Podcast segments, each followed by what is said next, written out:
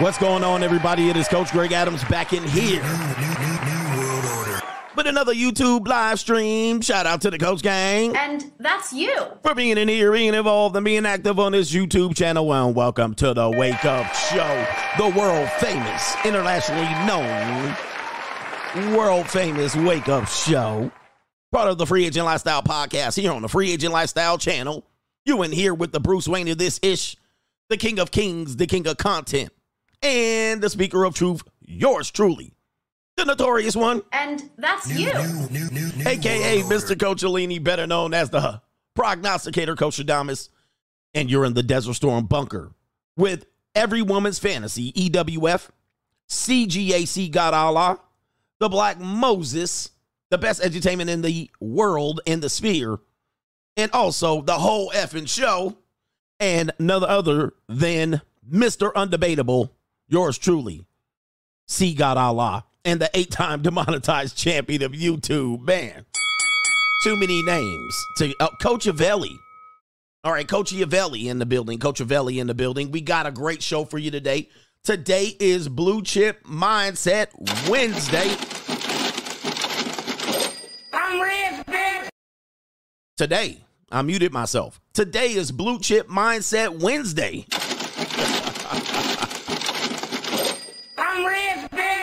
It's today where we get our mind on our money and our money on our mind. We normally have the regular show. We got the regular show schedule. We still got Doom and Gloom CGA.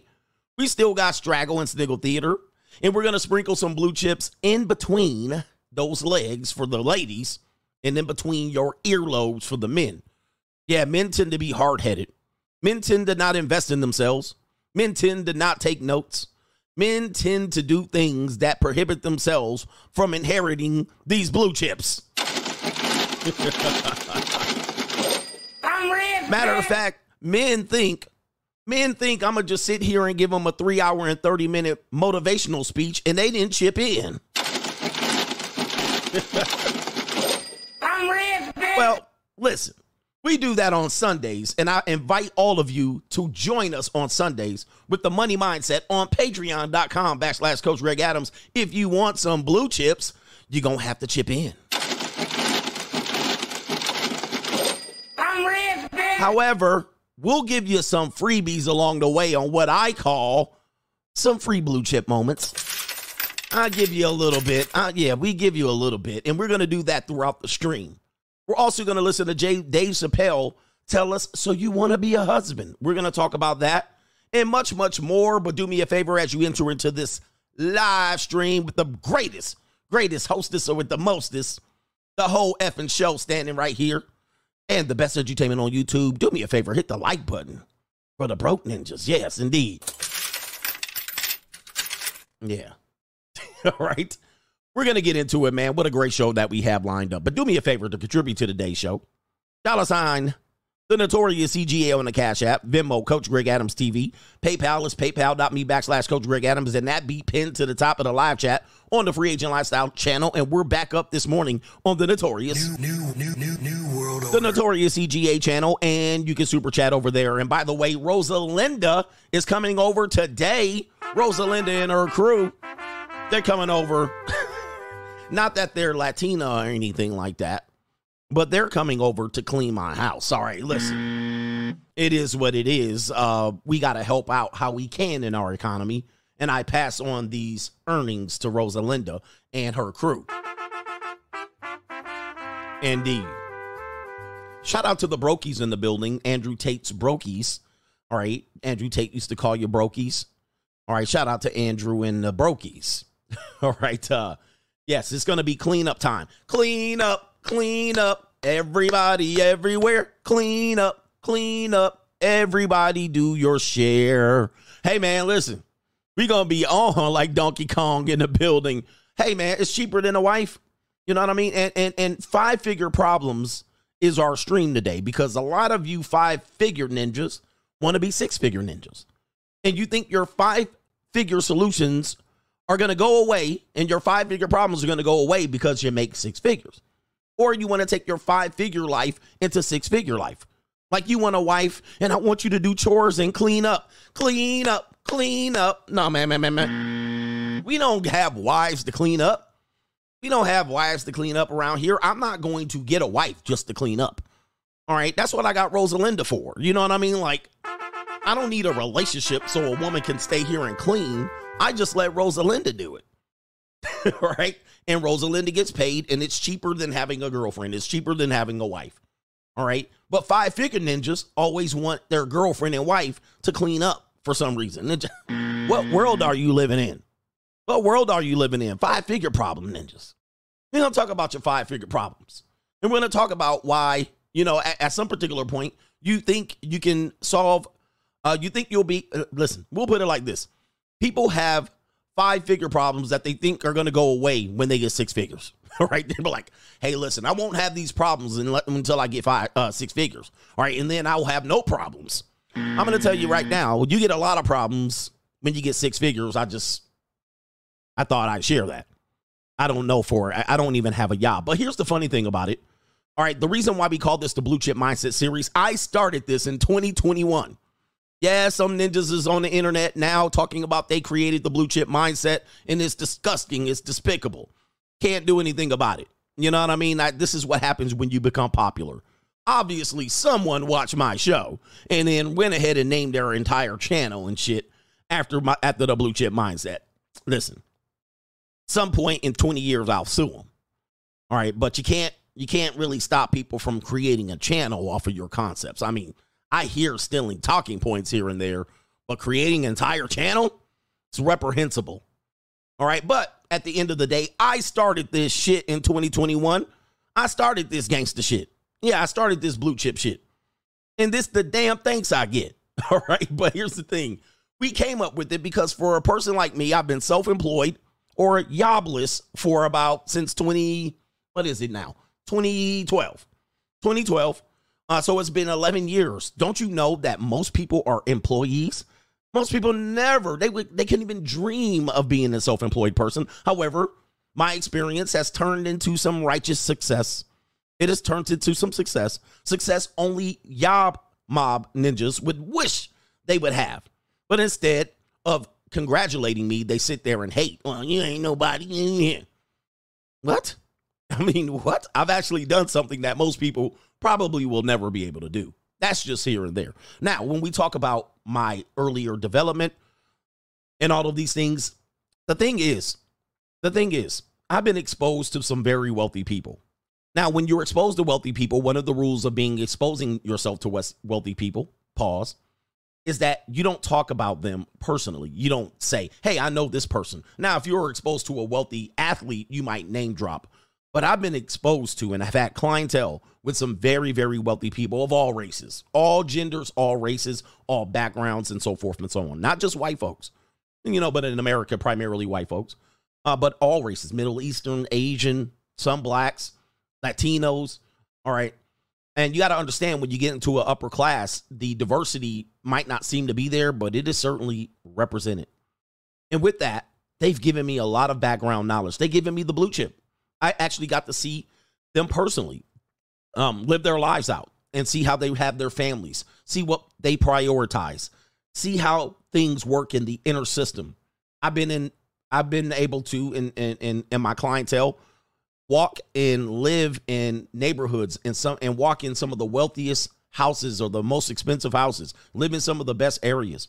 These people, by proxy, by osmosis have given me a lot of in- information and knowledge that I'm passing on to you. I'm passing on to you. Many men that haven't been able to live the life that I've lived. All right. And um, I'm passing this on to you. So I hope you're forever grateful for this. Just so you know, I don't have to do this. I don't. Because if you watch, and I want you to watch and pay attention to this. You know, because as a YouTuber, you're here to get views. You're here to entertain. You're here to grow your channels. I mean, some ignoramuses will say, you're only doing this to get views. Like, duh. right? You're only doing this to grow your channel and have social media clout. Duh. right? That's what we do. But I want you to watch the attendance in, the, in today's stream.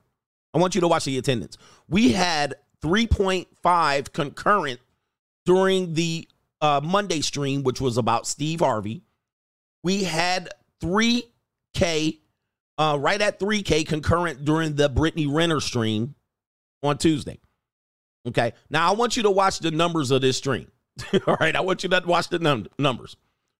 And one of the things that people have challenged content creators are, and, and, and most of the challenges come from people who are mostly male jealousy. All right. They don't want to see you succeed. Right. And they're like, you're only going to talk about this all the time. Why don't you talk about something different? But, but when you talk about something different, which is not a smart strategy for a niche channel, you don't get the attendance. You don't get the attendance eh, eh, eh, that you would is if you don't get the same attendance numbers. You would get bigger attendance number talking about the same thing on a niche channel. Soon as I switch the subject, switch the thumbnail, guess what's happening here? Not many people. Because here's the thing. Here's the here's the here's the thing about this. Here's the thing about this. Most men and we're talking about men, think their problem are women, right? Most men get accustomed uh, to wanting to feel good about themselves. But what these streams do is they make men feel bad about themselves sometimes, and they don't want to be in attendance. And I can understand that. It makes men feel bad about themselves. For, for example, for example, yeah, people like drama. People like car accidents. People like people like to see, you know, a little bit of entertainment, a little bread and circus. They're accustomed to it. When we get down to the business, they don't want to see it. They want to see it. They want to blame their problems on somebody they see, not on themselves. They don't want to take agency and accountability. In fact, Kevin Samuels, I mean, just to remind you of what Kevin Samuels did. Kevin Samuels, before, and shout out the rest in peace to Kevin Samuels. Kevin Samuels, and this is when I was watching Kevin Samuels, right? I hadn't watched him for the last year and a half he was doing content. Unfortunately, I, I was doing two shows a day by the time he started to gather steam. Right around a, right when he about 100k, I stopped. I tuned out. I just couldn't do two shows a day and watch his show. I went to bed. But here's the funny thing about it. When I was watching him, at the time I was watching him, guess what he was doing? Guess what he was doing? He was challenging men the same way I use the blue chip mindset. He challenged men. The philosophy of the high value man was originally dedicated and pointed directly square into dudes' noggins. Who remembers this shit? I was around, Ninja. I was around. All right. Okay.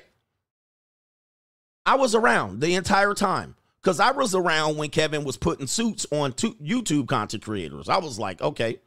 I was like, ah, I don't really, that wasn't interesting. But in fact, the blue chip mindset, as I'm doing today, was exactly what Kevin was doing prior to taking phone calls from women. Nobody remembers this. You guys, a lot of people don't remember this. You actually, people are clueless of this, but some people do. Before he blew up, before he blew up, he was challenging men and calling their ass out. The high value man philosophy was originally pointed towards men, challenging them to get their shit straight, right? That was after he started the grooming advice. So he was doing the perfume and the clothes then he started to do the high value man. And it was towards men.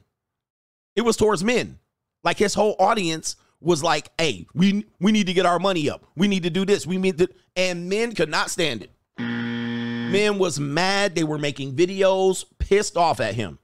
They're like him him saying we can't be, be nothing with six figures. Him said, him said, oh, they was in, they was on his neck. Men were on his neck. And that lasted about six months. that lasted about six months. Okay, so he did his fragrance reviews, then he did his wear your suits, then he did the high value man towards men. That was his that was his transition. That was his transition into YouTube. Then, yeah, men were pressed. Then, then women started to call and say, "Well, I notice you're challenging these men on high value man concept. How do I get a high value man? And the rest is history. That that that was how it started. That right there is how it started. and here's the deal. That changed his entire trajectory. The first few of his live streams about the high value man concept were for men then the women started calling saying, This is great. How do I get one? okay. Now, here's the funny thing about it. He figured out real fast, instead of talking to ungrateful men that didn't take his message into account, he figured out real fast to switch and orient it back over to women. Thus, he stopped, for the most part, taking calls from men who were challenging him, bucking the system, and men who were pressed. And then immediately he said, Hey, shit, I'm talking to, I'm blue in the face to these ninjas. Then he went over to the women, and the rest was history. right. So he stopped, he figured out long time ago giving men free information actually is counterproductive. What you want men to do is invest. And unfortunately, you you there's some men here that first of all are not going to be in attendance. Second of all, the few men that are here, they're going to troll and bullshit and and then want me to do 3 hours of trying to motivate you and inspire you. That's not what I do. And I'm never going to do that. In fact, you won't find nobody on YouTube doing the 3-hour stream just giving you free information. They're not going to do it. All right, it ain't even worth it. Okay. And then y'all not even going to use it. In fact, 90% of people aren't even going to use the damn information. All right. Um, but the last part of it is at some particular point, you're going to cater to the people who actually support, right? You have to do it. And that's just the way it is. So, yes, this is going to be a challenging show. Okay. It's going to be a challenging show. The show will be challenging. And the only way I know how to coach, I only know one way to coach, and you can't change me. Listen, I'm comfortable with the way I have to uh, coach. I might belittle some people. I might belittle you.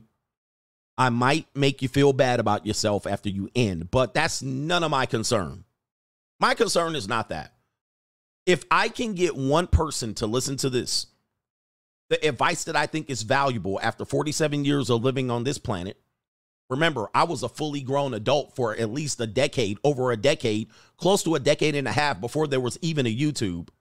All right. So please understand, I lived an adult life without YouTube. Now, most of these younger content creators, if you're younger than 35, you only know YouTube as your in your adulthood, right?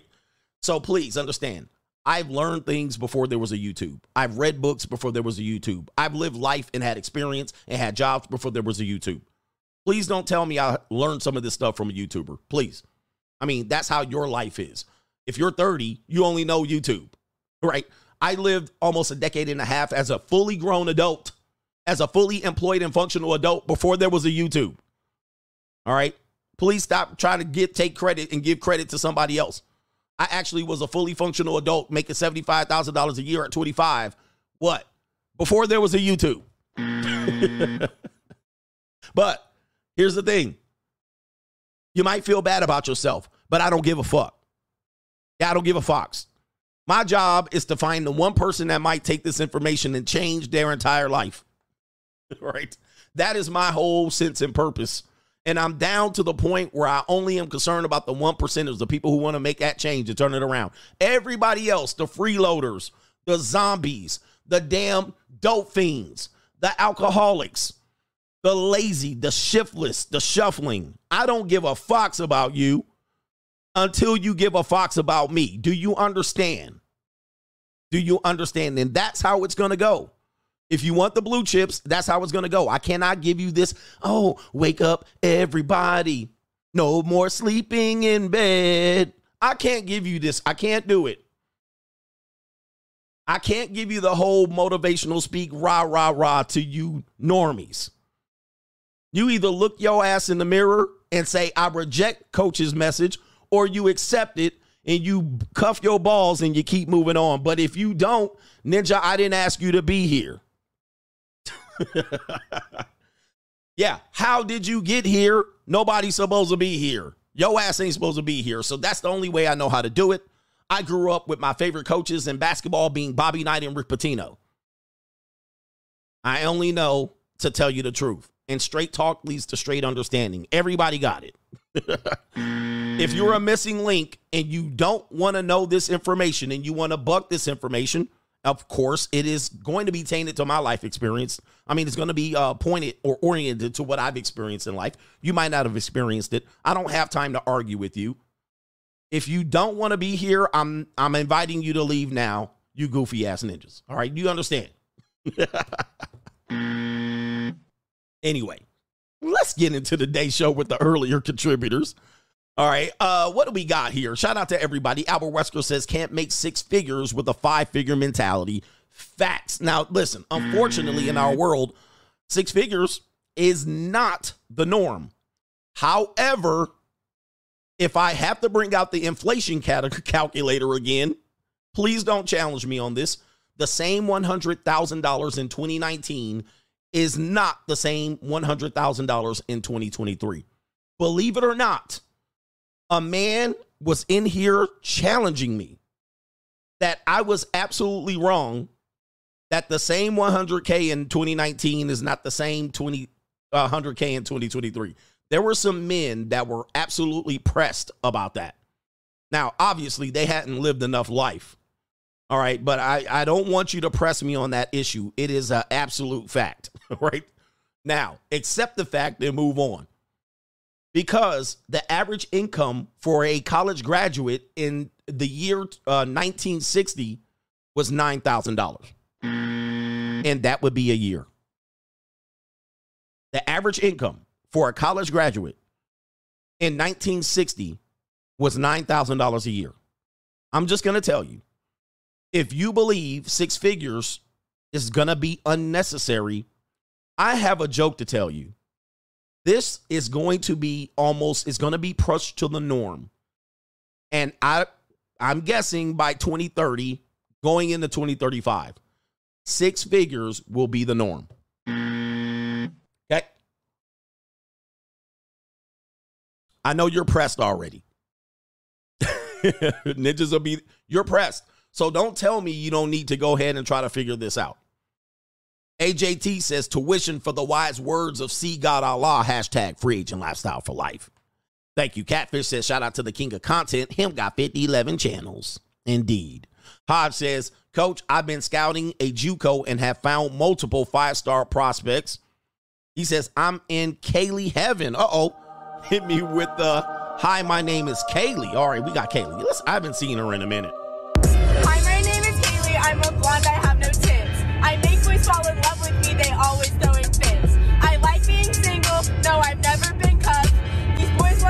relationship, but I'm just trying to fuck. Oh, Lord have mercy. Kaylee, Kaylee, Kaylee. Brown through an O. Shout out to you. Daniel McGee says, let me hear the Reverend X. I don't give a fuck what you think, bitch. Cut that bitch off. Next caller. All right. Shout out to John Angelo. Good morning. Coach for the collection plate. Been listening since 2019. Nothing better on the tube. The show has gotten better every year. Oh, my goodness. Thank you, brother, man. I appreciate that. And just wait to 2024. All right. I'm running for, I'm CGA 2024, and I'm already got my sights set on 2024. Just wait. Sweaty boy. Love you, coach. Great streams as usual. Osiris Molly. Thanks, coach. $45,000 because of monk mode. Shout out to you. Strident Herman says, Blessings, coach. Thank you for imparting the wisdom. Shout out to the covert free agents who love discretion and to the lower frequency thinkers out here. Shout out to the low frequency thinkers. All right. Do you notice that low frequency thinkers always want you to do things that are actually uh, negative towards you? Oh, it's all right. Just just have a drink. Well, I don't want to have a drink. all right. And then they proceed to belittle you and tell you, and they're a fully functional alcoholic. They'll be a fully functional alcoholic and they'll tell you, well, you're not a real man. And you're like, well, got to get up at five in the morning tomorrow. right. Meanwhile, they done got drunk. They're belligerent. They arguing. They smashing bottles against women's faces. They waking up at 8 30, 9 30 late for work. But why do low frequency people always want to bring you down to their, uh, you know, misery loves company? Like, I want to wake up in the morning and go to the gym, excited about life, not waking up after a hangover. All right. But anyway, Q Time says show us support. Making 100K is not enough, especially with how inflation is today. I'm turning. He says, I'm trying to turn 100K into 500K. Appreciate the blue chips. And uh, yes, uh, people hear that, they're going to be mad at you. You don't need it. You don't need 500K. All right. Lord Messiah Disciple is in the building says, Oh, you got a lot going on there. I don't know what to give you here. Ken, uh, Kenny says, "I never knew why ladies became so nice toward the in, towards the end of the month, and until I started watching you, their rent must be due. We're definitely going to cover that as well. Yeah, Your rent's due, motherfucker. uh, women get cooperative around the 26th of the month. All right, they all to get cooperative. They start talking about love and romance and what men should be doing, and real men should be doing this. Yeah, uh, from about the 5th of the month to the 25th." They be on they independent shit. They didn't ignored everything. You know what I mean? They out there fornicating, having sex with men, pump, getting pumped and dumped. Right? They out there doing they thug thizzle. Round the 26th, shit get weird. All right. And definitely into the fifth of the month, the f- fifth of the next month. All right. They be like, hmm. all right. It gets real in the field. All right. I do have some PayPals that I need to acknowledge. All right, we got our brother here. Let me see if I can say your name. Oh, we got a lot of PayPals I need to acknowledge. Let me acknowledge the big ones. Pause. Then I'll get to the rest of the show. Come back. All right, shout out to Leonard. And this is a sponsorship. He says, We're all on the same model of boat, and coach is explaining how not to rock it and sink. You can fight the, he says, you can fight the user manual, but you better be good at swimming fast. Indeed. Indeed and surrounding yourself around too many five figure ninjas, like I mean, five figure mentality ninjas, will capsize your ass. We got a co sponsorship. Holy moly. I'm definitely gonna have to come back to that. all right, all right. Yeah, listen, I'm already I'm already in, but I'm gonna come back to that. That one's a long one. All right, PayPal. I'm gonna limit some characters over to PayPal. Limit some characters. okay, hold up. We got uh Lauren says it's about time I gave you something, sir. Been watching you since the pandemic. All right, my brother's been here for a long time. All right, and let me do this. Uh, Mr. Down says your order of yellow discharge lip glop. Thank you, sir. Frank with the sponsorship. He says, thank you. He says, thanks for all you do, coach. He says, Hurricane missed my house. All right. Shout out to you and everybody in Tallahassee in the west coast of Florida. Jones G says, CGA empowering the 1% to be gods out here. Indeed. And uh Lily, Nilly says, thanks for the content or the constant drops, coach. Appreciate you. All right. I appreciate all of those. I'm going to come back. I'm going to catch up with everybody. But as you know, the show must continue. With that being said, we're going to start off with doom and gloom. Yes, let's get a little pessimism going on here. Here we go.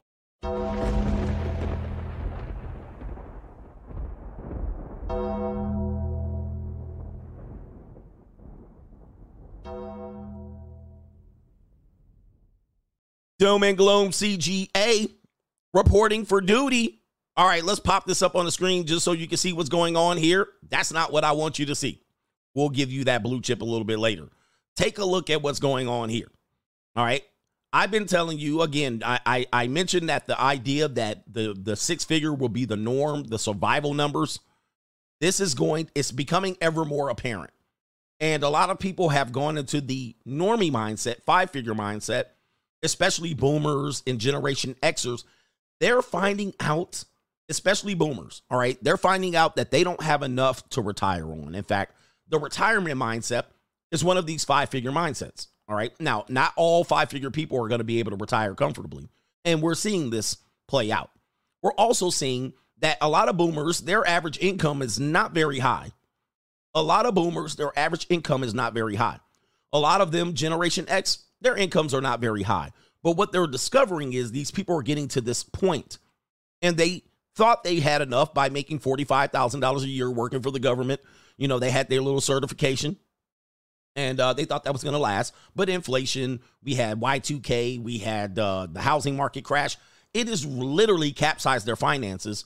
And a lot of them sold your soul and their soul down the river long time ago, trying to f- refinance their house five times. All right. So these things catch up to us and they compound. In fact, we'll talk about compound in a minute. Compound is not always positive, compound can be extremely negative. And what's happening to the average American? Inflation, the average, uh, uh, the 100K in 1980 is not the same 100K today. Certainly the same 100K in 2019 is not the same 100K today. Bad habits, bad mistakes. All you got to do is ninjas, five figure mentality. And here we go. More doom and gloom. More Americans are now working past 75. And not just because they're falling short on savings, but experts say it's not a viable solution to re- the retirement uh, crisis. All right. It's not just because they don't have the savings, uh, they don't have the, what we call discretionary or disposable income. They don't have the savings or they don't have the investments. They don't have the investments. And in fact, if they do have retirement, it's just not covering the costs. So, you as a young 25, 30, 40 year old man listening to me, young men, you guys got to understand that this is coming, right? This is going to be a part of your life. Uh, women, ladies, the strong and independent shit, and I don't need to do nothing and I don't need no man, it's to catch up to you.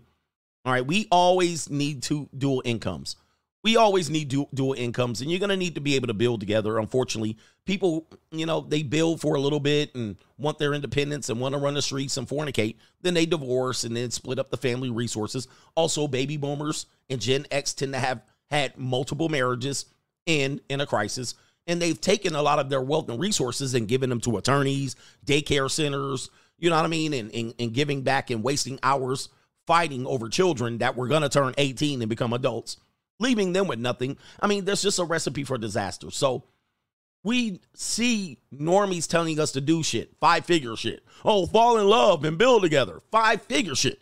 Those are five figure issues. And then they get the 75 and they're like, oh no, what happened? I still got to be a Walmart greeter. When you had opportunities in your past, you got married, divorced, leave it alone, go and build yourself. All right, forget it. All right, don't try, don't double down. But people double down on stupid when these statistics are highly against you to have success. Well, but what about man? Listen, that's that five figure shit that we're talking about. So we don't want to do this. We know this is coming. You're kicking the can down the road. You're trying to make something work. You're doubling down and betting down on stupid. You're taking loser bets that are clearly loser bets, and you're trying to make it work so you can feel good. And then it doesn't work, and then you destroy your future income and wealth. All right, so that's what's going on. A lot of people have retirement. Let's just say you did diligent due diligence. You made fifty thousand dollars years at your peak, maybe seventy five. You're now sixty two years old. You're looking to retire. You're looking at it going, and my 401k has $225,000 in it. You realize fast, you're not going to retire you realize fast you ain't retiring. Okay, that 220K in your 401k is not going to cut it. It's not going to cut it. So then you start thinking now I got to work into my 70s and 75. All right. Um again, the mentality is for men, you're 25. When I tell you 100 you're going to need six figures. The way the our economy going, we're either going to need six figures or we're going to be eating bugs. There's no going to be in between. If you just stay the course, with the five figure mindset, you're gonna get you're gonna fall behind. In fact, I keep telling you, I keep telling you, if you didn't get a raise yesterday, you got a pay cut today. If you didn't get a raise yesterday, you took a pay cut today. That's how you need to get up every day with that sense of urgency. I get up every day with that sense of urgency of going, hey man, whatever I got yesterday, that was good, but today I got zero. When we used to coach teams, when we go into halftime, we'd be leading by 20. Hey, man, the game 0 0 when we go back out there in the second half. If we're losing by 20, the game 0 0 in the second half. And a lot of people don't want to live like that. You want to celebrate shit, and you ain't ready to celebrate. Y'all didn't just go out every weekend celebrating what? Nothing. Losing money. With that being said, a lot of these things are going to happen up. Listen up. This is still doom and gloom, CGA. Uh, listen up. Let me your ears. Check out this scam going on here. Let's play the video. Now, with what she's learning. Renters say the issues began earlier this month when their leasing agent sent them a special offer half off their rent if they paid through the agent. All right. Oh, Lord, have mercy. All right. Earl Campbell. Oh, I thought this was Earl Campbell. So, a leasing agent at an apartment complex sent them a text message remember, despise the free lunch. If it's too good to be true, it's too good to be true. And see, a lot of people want the magic pill. You want the and you want the impossible to happen. You want to act like you won the lottery. They get a text message from the leasing agent says if you pay half the total of your rent today, it qualifies as the full payment. Oh my god. Let's continue. through the agent. I went into the leasing office to talk to her more because I know that in this time of day there's a lot of scams going on. And I was like, hey, is this legit? Like, she was like, yes, girl, trust me, I'm your leasing agent. Excited and relieved to be getting a discount, several residents took advantage of the offer. She assured me that I would get a receipt and that I can go into my portable and see that she had paid the amount. Uh, how did I know this was going to be all black women going to take the deal? See, again, this is living proof that they don't make good, sound financial advice. It's girl math as it is. So you got a bunch of strags in an apartment, straggles. They get a text message. Look, hair and nail done. And they get the deal of a lifetime. What? Only half the rent payment? Your rent's due, motherfucker. And they jumped on it. they jumped on it. And you know what they did? You know what they did? They're going to blame this person here. And of course, they got scammed. You- What did they do with the. Okay, let me just explain this before you see what happened. And this is why you need a man, ladies. All of these women are single women, single mothers, and single women. So they paid half the rent. They paid half the rent with their paycheck to paycheck living ass, and they spend it. up. What did they do with the other half? What did they do with the other half? Because you know when the first of the month came, Your rent's due, motherfucker. what did they do with the other half? Because now that the other half, I, I'm giving it away. Now you know this is a scam. So now the other half is going to be due, and they ain't got it. Your rent's due, motherfucker. They splurged the rest. They thought they had it. They was like, "Oh, cool! I got an extra thousand dollars." Instead of saving it and putting it away, instead of they went and splurged. So look, she got her hair done, she got her hair weave, and she got her nails done. She got her makeup. She went and spent the money. Lashes. She spent the money. Paycheck to paycheck. So with the opportunity to get ahead, they didn't. And all of these women are now crying boohoo. And I would be crying too. Listen, that sucks what they did, that, that they did. But they didn't put the money away. They didn't say, okay, cool, I'll put it in my emergency fund. Let's continue. So uh, again, this is five figure mentality. And they're trying to become six figure bitches. But guess what? They they lost because of their five figure mentality. Let's play it. Just checked my port, I had a balance. And when I went back, it was zero. She sent me a picture of the receipt and everything, it was paid off. But things took a turn. Two weeks later, residents say they were hit with a double rent payment and a notice that they never paid. Yeah, I was trying to pay the balance later on. They told me that my portable was locked and that they that I couldn't pay my rent. And by Friday, I had the eviction notice to be out in three days, and there was nothing we could do to go in and pay it. They wouldn't let us. By law, the tenant uh, doesn't have to leave. It's just something to let that tenant know that the property manager or the property owner is going to uh, follow through with an eviction process. Complicating matters, the eviction notice shown to me by residents states the tenants facing eviction violated their lease by committing fraud or theft. But the resident look at look, look. oh, man, I tell you, man. Listen, you got to stay away from women like this. Oh, the humanity. Take a look. Take a look, gentlemen. I don't even need to describe it because I don't even need to describe the scene. Take a look who the marks are. Take a look at the marks. I see no men. I see, I see bull daggers. I, I'm not going to even describe it. I'm not even going to describe it. Take a look at this scene. Not one ninja got bamboozled. Of course, this is indicative of the last 75 years of Black America. All bamboozling, the woman got bamboozled. All right, but listen, the bamboozling starts through the woman. Even God and the, and the serpent in the Garden of Eden knows this, knows this. And they tempted their tummy with the taste of money, money. They thought they had an extra thousand dollars, but now they rent due. Hey, look, Your rent's due, motherfucker. Straggle Rock. There it is, down in Straggle Rock. We got Straggle Rock once again. Come on, fam. the backbone of the community. Right there. That's why you don't. This is why you don't take five figure problems into try to become six figure. You got to abandon these people. You got to abandon it. The shit just keeps. Anyway, Let's continue playing the video just so you can see the rest if you're just curious here. Here we go. Residents say they're actually the victims here. They have filed a police report against the leasing agent who has reportedly been fired. I know I wasn't going to get my money back. So I went to the police station. I pressed charges. Tyler PD says this investigation is still ongoing. According to Constable, the eviction has to be filed through the Justice of Peace office. And we will uh, go and serve uh, what you call a citation, letting the tenants know that the eviction process has has started. We're serving them, and then that will be a court date. It has to take place after 10 days. We have reached out to the corporate office and leasing office at the Earl Campbell residencies, and they are not commenting at this time. Re- Yeah, well, that's Tyler, Texas, y'all.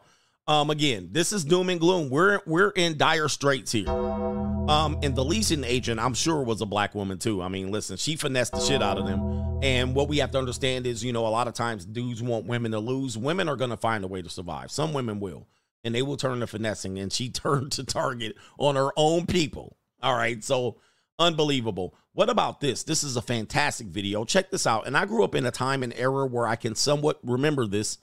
Um, in the 1980s, in fact, you know, the Reagan inst- the Reagan um presidency, he was behind physical fitness. In fact, I think Arnold Schwarzenegger was one of the people behind physical fitness. There was a time in our country where people weren't fat. And we had fat people, but if you look back, these people weren't fat. We have obesity running rampant. Let me show you this real quick. Um, let's let you play the video. Let's play the video and then interpret what we saw here. Here we go. American high school gym class looked like in the 1960s. This footage is from one of the 4,000 U.S. high schools that followed La Sierra's physical education program that was pushed to be the standard model by JFK. According to the La Sierra physical education standards that were outlined in their 1966 handbook, the minimum push-ups that a student should be able to do is 16, and they should have at least a seven and a half minute mile run. Considering most modern Americans struggle to even complete five push-ups, this 16 minimum is quite shocking.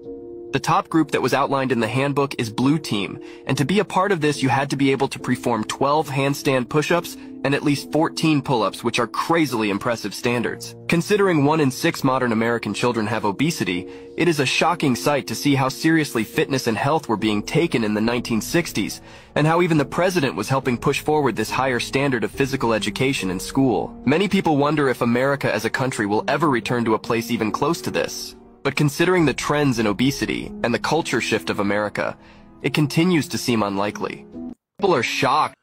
All right, my commentary is we not going back. All right, we're not going back to this. We are slopalops out here. We're not going back to this, unfortunately, because we have a lot of people who are content. They're fat and happy. Again, five figure mentality. Well, you don't have to be in shape. You you don't have to be uh muscular and everything to live. You can live without all that. You can be happy eating hot Cheetos and pickles, spicy pickles, and Dino chicken nuggets and Tombstone pizza. All of my all of my food look like cardboard pop tarts. Shopping at the Walmart. You know what I mean? Listen, now this isn't probably an extreme physical education class. This is the blue group. Not everybody did that. But look at these kids. They look like they in shape, eating uh hungry man, um, eating hungry man. What do they call them? Little little little meals with no microwave. This is before microwaves, too. This is before microwaves.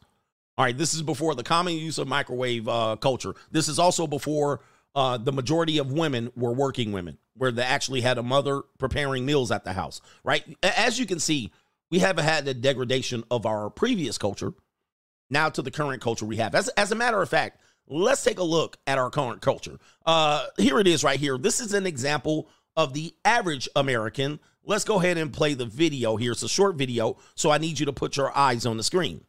Why?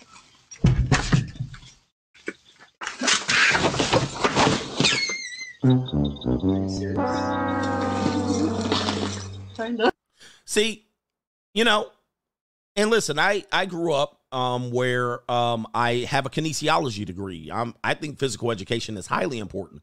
Physical education became less of a priority for us, and kids started to not want to run and take their mental health meds. And the girls had their period; they didn't want to exercise, right?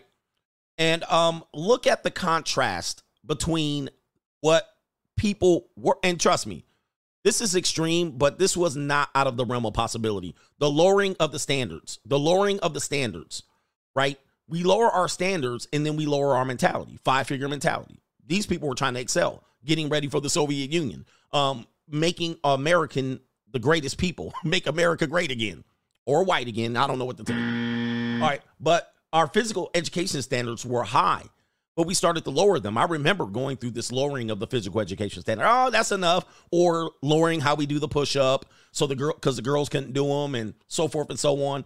And then take a look at the contrast of where we are in America today, where this woman is a normal woman. In fact, this woman right here can get piped down viciously. Take a look at this. Take a look. Oh, the humanity. I know this is difficult to hear, and I invite you to leave my stream if you don't like it. But this is a absolute fact, and it's happening right in front of us. See, revisionist history people, people who don't want to acknowledge this truth, and you're hurt by it, you're part of the problem. I'm sorry. Survival of the fittest. But now we have survival of the fattest. That's where we are. And this just not just um this is not just affecting our health, it affects our finances and it also affects our mentality. Take a look at the contrast and this is only 50 60 years difference. 50 60 years difference. Let's play the video. Take a look. Take a look. Take a look. I know you don't want to look in the mirror. Take a look at where we are. All right, look. where we were, where we were going, and where we are today. And of course, she has a boyfriend, and that creates comfort. Take a look at where we are. I know. Come on, man. I'm letting you know, man, that everything matters here. Unbelievable. Uh, reviewing. Remember, I talked about pushing P. Well, pushing P is a thing. Uh, let's play this video of a man. I think this is on YouTube. So much Indeed, this is on YouTube. All right, so even more problems. Remember, I told you about pushing P. Listen to this guy right here, or listen to this person. Play it. Um, I use the term minor attracted person or MAP uh, in the title and throughout the book for multiple reasons. Um, first of all, because I think it's important to use terminology for groups that members of that group want others to use for them. Um, and MAP advocacy groups like B4U-ACT um, have advocated for use of the term MAP. Um, they've advocated for it primarily because it's less stigmatizing than other terms like pedophile. Uh, a lot of people, when they hear the term pedophile, they automatically assume that it means a sex offender. Uh, and that isn't true, and it leads to a lot of misconceptions about attractions toward minors. Um, I've definitely heard the idea that you brought up, though, that the use of the term minor attracted person suggests that it's okay to be attracted to children. Uh, but using a term that communicates who someone is attracted to doesn't indicate anything about the morality of that attraction. And non offending maps, by definition, to this same idea that they're bad people. I don't give a fuck what you think, bitch. Cut that bitch off. Next caller. This is America. This is the America y'all asked for. This is the America you voted for. This is your five figure people. Instead of focusing on being in your best health, we allowed these people to disregard their health, disregard pursuit of wealth, and disregard a family, disregard the pursuit of family, and this is what you got. All right, enjoy the circus. I know, man. And a lot of people are like, it'll get better, coach. I'm just letting you know. You better go get your bag so you can avoid this shit. Your purpose. Let me tell you, your purpose. This is why, you know, because people are like, I don't need six figure. Yes, you do. So you can avoid people like this because this is not prevalent once you start climbing the economic ladder you will find that people are more regarding their health, more regarding raising their children right. The children might be more likely to become somebody at 18 as opposed to starting like over life over. You're not dealing with them they that much. But when you're on five figure shit, you got to deal with this shit. You got to walk along with this shit. You got to shop at the same Aldi's with this shit. Your kids to be exposed to this the wrong way with this shit. right? You guys better wake up real fast and um and all of that. That's what happens when you stay in five figure land. Let's go into the here right here. Oh man. More doom and gloom. But this is how I have to get my message across. By the way, look at the attendance. Um, at some point, I'll move the blue chips to another channel just to let you know. I'm gonna, I'm gonna let you know that right now. Going into 2024, it won't be a part of the channel. All right. Um, but it says right here, it now costs $350,000 a year to live a middle class lifestyle in a big city. Here's a sad breakdown of why. Okay. Now, uh, some people are going to argue, kick and scream, not, not in Tupelo, not in Odessa. Man, shut your bitch ass up. Nobody want to live in Odessa. Okay, cool. You make you make 60 grand in Odessa and in, in Amarillo, in Lubbock. All right, cool. You a millionaire in, in Phoenix. All right, shout out to you. Making 35K a year. But here's the thing. Here's the thing. I, I, I just said it's going to be on another channel. All you have to do is subscribe to another channel. Just chill out. Just subscribe to the other channel, and that's where it will be. Okay? It ain't that hard. All you do is click, take your little fat, little chubby finger, click subscribe on that channel that I tell you to go. Jesus Christ. What? Take your fat finger and go to another channel. All right. Anyway. Anyway, here we go right here. Here's the thing about this. If you never lived in a city, you don't understand this. I've said years ago, decades ago, decades ago, that to live in Southern California, you need to be making 250K. And I said this back in 2013. No, no, no. I said this back in 2005. Okay, 2005. I was like 2005, you're to need 250k to live a middle class, upper middle class lifestyle, not a regular normie ass six car in the parking lot, three family members in there, three generations of family members. Okay. You understand? In order to be able to go to the game, in order to be able to live the life and not worry about it, yes. I know people are going to argue with this, and we're not here to argue. If you want to argue, go to some of these arguing channels. And no, I'm not going to pull you up on the screen with your yellow ass light and all that popcorn on your ceiling to try to debate me. Telling me you're making it with that white refrigerator, and I hear the ambulance driving by talking about you making it living in the city off 75K. Ambulance, ninjas getting stabbed in the middle of the street. I'm not going to do this. This is just kind of where it's going. And when they say middle class, they don't mean you go to a school where half the school got knuckleheads and half the school got good kids. They're talking about where the whole neighborhood, most of the kids are good. Most of the kids, you don't deal with knucklehead shit. That's 350K. So this is where we're at, and this is where we're going. Unfortunately, this is only going to increase. Now, here's a here's solutions. You can move outside the city. You can move outside the city. And if you want to, you can do that. Now, there's going to be some limitations. I've lived in the rural areas, I've lived in a small town, I've lived in the big city, I've also lived in the suburbs. Let me just tell you just moving away is not a solution, right?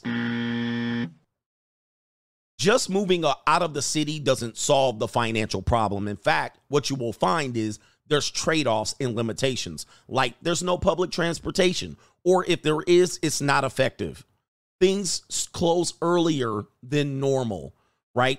There, the gas stations close at nine o'clock, nine o'clock, 10 o'clock. They shut all the pumps down. There's no 24 hour activity. At nine o'clock, everything's quiet. There's no nightclub within five miles.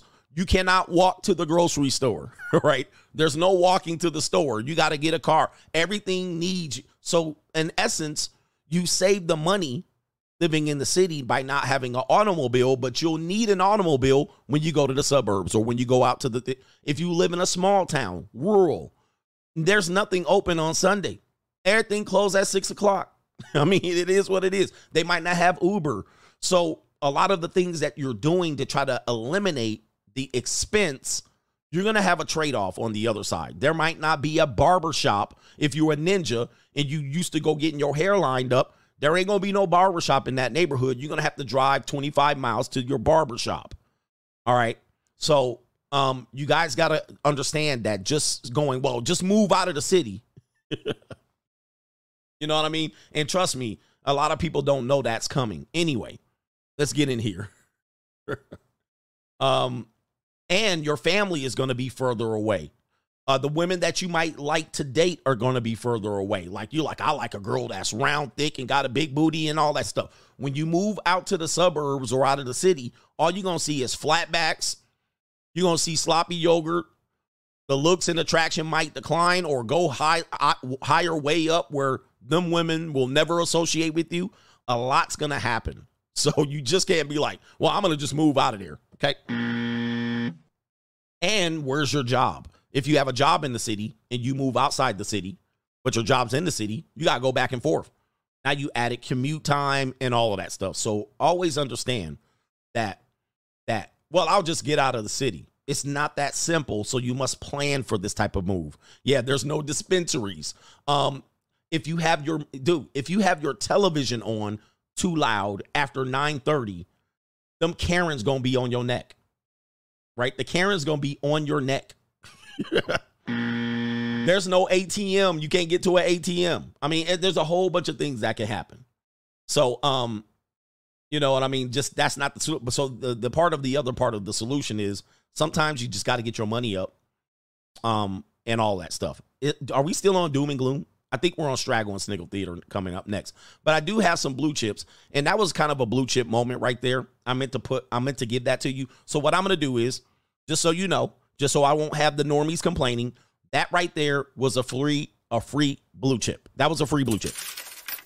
All right, you just got for you just got what you paid for. But if you want more, if you want more, go over to the Money Mindset. We're on Sundays where we give you an hour every Sunday night of blue chips. And if you if you're on there now, you have at least 50 of the previous shows related to that. And here's the commercial for that.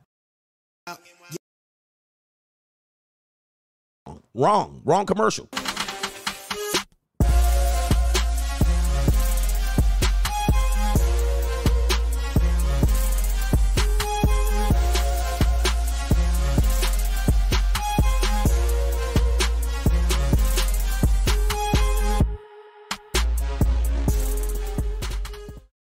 I got a question for you. This is a review. Free blue chip. This is a review. And if you don't have this, good luck. What are the three things? What are the three financial vehicles? Here's a free blue chip. Here are the what are three financial vehicles that inevitably in the last century has led to more wealth than any other financial vehicle out there. All right, I'll let you guys think about this. What three and there's more, but the three primary financial vehicles that have led to more exchange of wealth and not divorce than anything out here. Okay. And if you don't, no, no, we, listen, we're talking about in the last 100 years. You must get these three. We're going to get to CPR in a minute. Not CPR, but you're in it. Zoman got one. Oh, we got JBW got another one. Okay. And these are the things you need to be getting. You need to get your hands on this shit right here. All right. And there's more, just so you know, but I'm going to give you these three. All right. Number one, number one, land. L A N D, land, AKA slash real estate. Land slash real estate. If you don't got no land or no real estate, not a house, not a house. I'm talking about land. Now, if you got a house on top of that, fine. But yes, those things in certain areas, location wise, has led the way. land.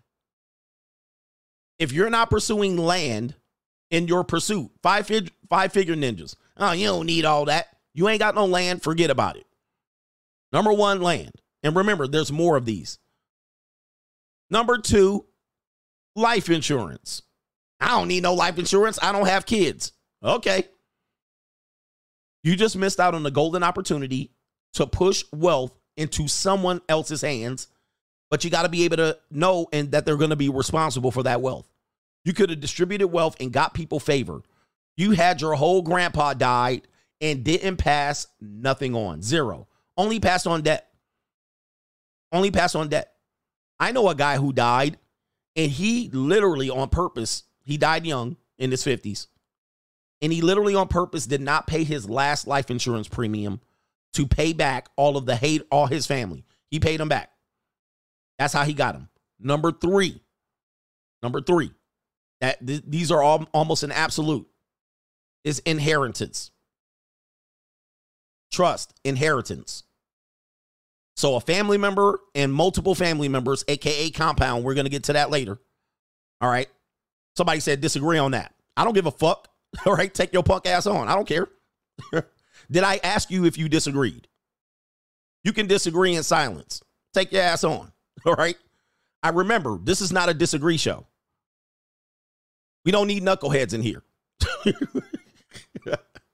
Who gives a damn if you disagree? All right, anyway. the third one inheritance. That's how wealth has been passed. Inheritance. One, one person passed on money to another person, passed on money to another person. Inheritance.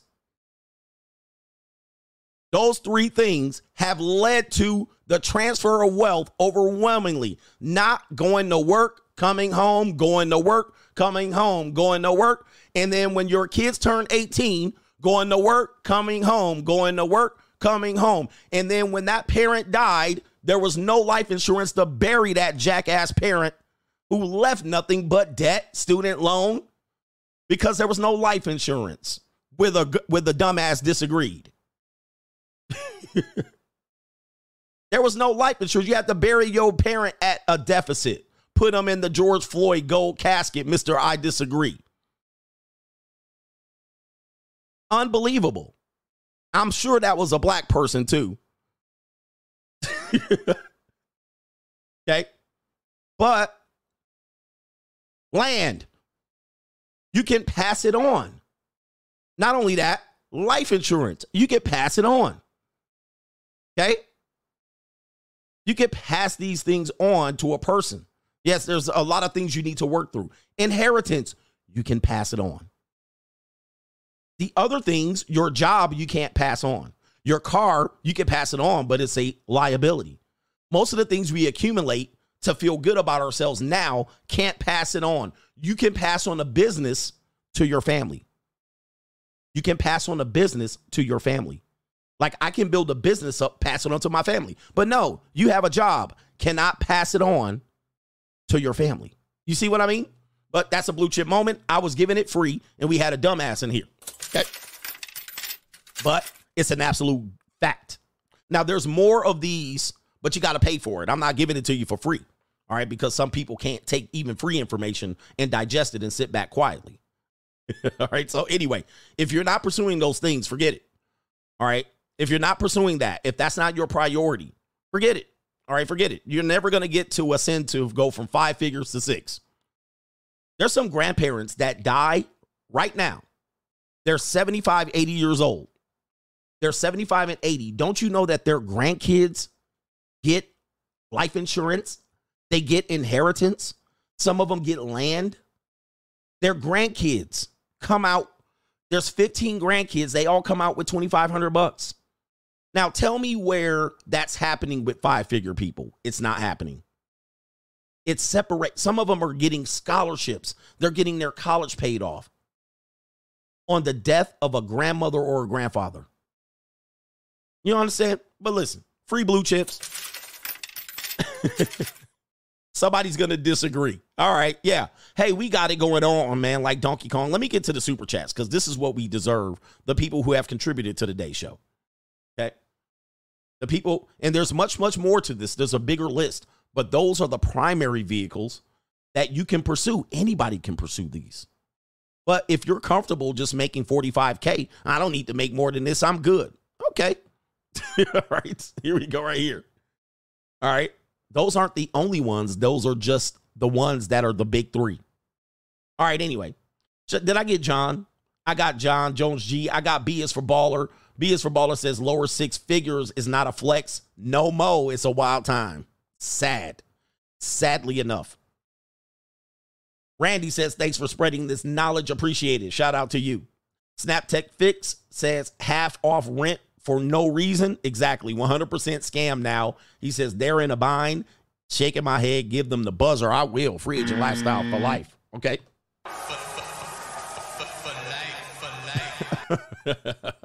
I got to get PayPal because PayPal timed in. I got to catch y'all. I got to catch y'all. And if you're not, here's the thing here's another blue chip. Here's a free one. If you're around people not talking about this, guess where you're going to be? You're going to be with those people. Mm. Again, ignorance is not an excuse for any damn thing. If you're around ignorant people that aren't pursuing this, talking about this, explaining this thoroughly, you're around the wrong people. All right. Moose Hefner, coach, I'm from Denver, and I know the NFL baby mama Destiny. She's just a basic girl who doesn't have an extravagant lifestyle. He says you'll see her at local establishments, and I was stunned about yesterday's report. I had no clue she was that debaucherous. She's just a normal girl around the city and done finesse these athletes, like you say. It be the women you least expect, not that girl, coach. Yes, indeed. Not my girl. And he sees that girl that we reported on yesterday around the city. And it's pretty apparent a lot of guys are lower their guard around average women. Shout out to Bray, coach. Quick question. I'm a 31 year old warehouse worker and Uber driver. My only professional accomplishment is I have a EKG tech cert and public notary license. Do you think I should go to school for uh, IT or tech? or pursue job in the medical field? Well, I can't I can't really tell you with that little information. All right, there's a lot there, but there's a little, and I can't tell you per se. I, I can't give you that type of advice with like that much time. But appreciate you on that one. All right, because otherwise you you'll do it. You'll quit your job and then be going broke eating bologna sandwiches, blaming me. J. Cool says, Coach, these Wednesday Wednesday streams do not me, make me feel bad about myself, but they are great teaching streams also, I hate drama straight up. Shout out to you. Well, you'll love the channel that we're going into in 2024. All right. It'll be removed from here, but it'll be, be on another channel. And um, it is what it is. All right. We're going to have it going and popping over here. And it'll be every day over there. Manuel says, I'm here for you, coach. Many kisses and hugs from the red pill for the red pill goat. Shout out to you. Uh, let's see here. Uh, let's see here. Uh, we got Miles. Miles says, the mistake men make with women is not recognizing they are predators and hunters as well. If men truly understood that, they would not simp for women. And women are the pursuers of men, right? Women are the, men, when I say predators, that's not a negative. All right, men are the prey. Many people might say men are the prize, but we think we're on the prowl, all right, when we be, when we're aggressive. And the way we mistake that is we say men should initiate right? Men should initiate conversation. Men should initiate sex. Men should initiate. But what you don't understand is just because you're initiating doesn't mean you're the predator. Most of the time, the woman has to put herself in a position to be initiated. And a woman is very conscious of where she places herself, right? Even though she's not going to initiate, she puts herself in the position to be initiated, right? So that's the first step that has to happen. She has to be out there and available. And what does she also do? She prepares herself to be initiated. She prepares herself to be consumed, if you will. Right. So she is the predator. It's kind of like uh, you ever see these animals? They they throw off a scent. They do something. You know what I mean? They throw out. You know what I mean? It's kind of like you, you throw out something right there, and then the predator comes. They're the bait. They're the bait and we the goofy ass. here we go right here. Anyway, we got wealth plus wealth, coach. I'm an avid listener and love uh, love to appear on the blue chip uh, to share wealth building cheat codes. Well, what we would do is we would have you appear on the Patreon. I don't have people on my show. All right, so I don't. I just have got rid of that as a possibility. I don't pursue it. And uh, I feel that I'm better off being on the show here, but we do have collaborative efforts on Patreon. All right, so do me a favor, join Patreon, and then when you're there, when we're live, you can say, "Hey, I have something to share with the group." All right. That is how I run the show. All right. I appreciate people that want to invite or invite me to their shows, but I, it's not a part of my business strategy or content strategy. All right. It's not. All right, by the way, I've done it a lot. Sometimes it's work and I've gotten subscribers from it and I appreciate it. Uh, but most of the time it's nothing. It's a nothing burger burger. It's a dud. All right. So anyway. All right. Kevin W says, love the blue chip mindset series. One piece of advice for the blue chippers having multiple income streams is useless if you're not fi- or fiscally responsible. Focus on your discipline first, and the rest will follow. Indeed. Uh, let's see here. Kaylin, and I'm going to get to the super chats. Kaylin, people think that rules, boundaries, and standards bring your life down and make things boring when ultimately they'll save you from constantly making bad decisions. Rules, boundaries, standards need to be enforced again. And yes, especially on women. That's going to be one of our blue chip moments, a free piece of game for you, where I'm going to discuss that. Thank you for sharing that because that's highly, highly important. A lot of people think that when they find a person who's boring, disciplined, all right, they don't, they don't, they're not spontaneous. A lot of people think they're not having fun. Now, what's wrong with this person? But it's the opposite. Glenn Beck, good morning, coach. I appreciate the blue chips more and more after each one. Keep up the excellent work. Thank you, brother. All right, and let's get to the super chats. We're almost there. We're to be on Straggle and Theater uh, coming up. Where are we at here? Oh, boy. All right. Oh, let's see here. Reginald. Did I get Reginald? He says, Reginald Flair says, I started making six figures back in 2019, and even back then, it doesn't feel like much. It damn sure isn't stretching as far as it is in 2023.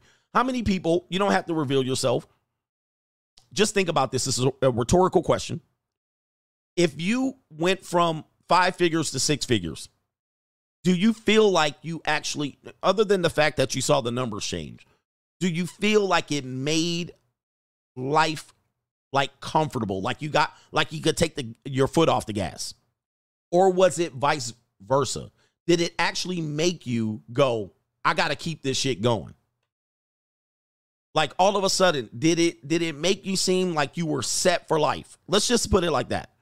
When you went from 5 to 6, were you set? Were you like, "Okay, good, I made it." I want men to know that that want to pursue the five figures, right? The six figures. Because six figures is is let me just put this in perspective. Six figures is an old is an old idea. And it comes from the 1980s in my opinion. Cuz you hear a lot of people who are in that age group, boomers, Gen X, they think six figures is an accomplishment, which it is because only not not that many people make it it does separate you from the rest. But there was a time where six figures was wealthy. In fact, I think if I look at my inflation calculator, earning six figures in the 80s is almost equivalent to earning $650,000 today. Okay. I know people are not going to believe me. They're going to disagree. Take your disagreement and shove it up your candy ass. Uh, and I'm going to pull it up just so because I have a thought. And I will get to the rest of the super chats. This is a blue chip moment. So don't say, don't say I didn't give you one. Okay. Inflation calculator. Inflation calculator. Okay. In the 1980s, if you had six figures, you were wealthy as fuck. All right. You was wealthy as hell. Okay. Uh, let me see if I can pull this up. All right, I got a CPI calculator again. Remember, this isn't going to be with complete accuracy, but I lived in this time. You were a yuppie at six figures in the 80s. Like you was cool, you was making it. Today, not so much. So when I say making six figures today is more of a boomer or a Gen X concept, it's true. For Gen Z and millennials, no. All right, let me see if I can pull this in right here. 1980 to today. Oh, what am I doing here? Hmm. Okay. I want to, I, am trying to find a di- different calculator. Uh, inflation calculator. Somebody can pull it up. Somebody can pull it up. It says right here. Oh, I, okay. I got, uh, nope, that's not it either. All right. I, I meant to have it prepared, but it wasn't prepared like I wanted to have been prepared. Somebody look it up. But it's it's um 100k in the 1980s is an obscene amount of money today. I might pull it up if you can, because all the inflation uh, the inflation calculators I'm finding aren't the one. Okay, enter value 1980 till today. I'll go 1980. See if I can pull this up. This is actually not going to give me the most accurate. Okay. And this is the result cost of living. This is going to be a cost of living calculator. Cost of living. All right. So 100 uh, $100,000 in 1980. Okay. You see this? Is uh, uh, uh, $355,000 today. Remember, okay, 1980, and this is just a cost of living. So 1980, 100K is 355 today. And uh, as you remember, you see this? That's almost on point with this article here. That's almost on point. And that's just cost of living. Uh, that doesn't include a lot of factors. That was just the easiest one I can tap into. All right, let's see here. Let's just give you another number here.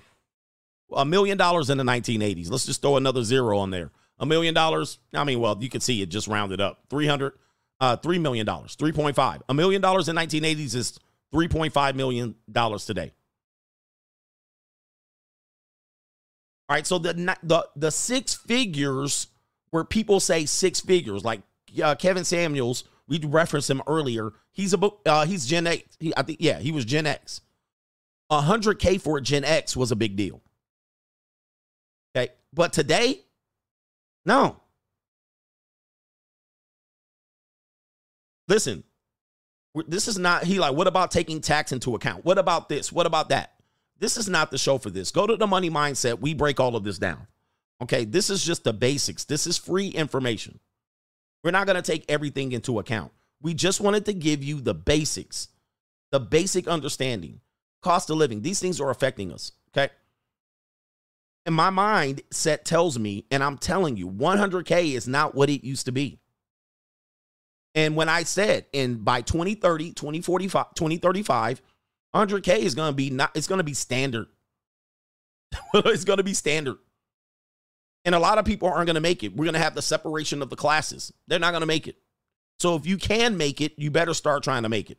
All right. You better, I'm just giving you advice. You better be trying to start to make it here. Um, let me see here. I want to do one more thing here. Okay. Now remember, I said the same 100K is not the same 100.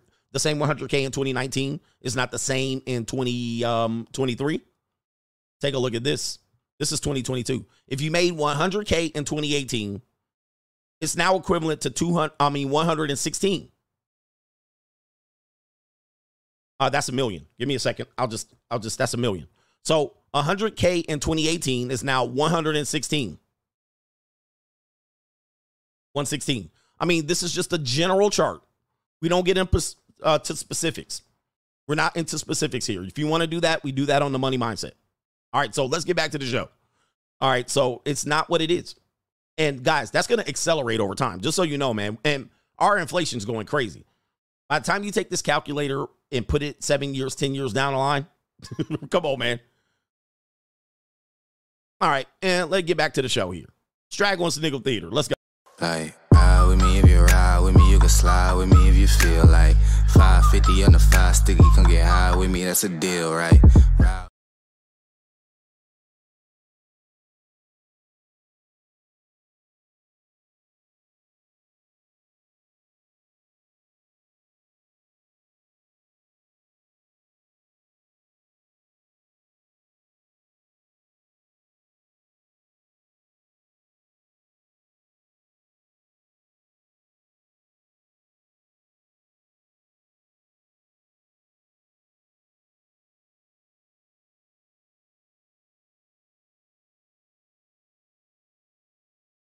out her dad.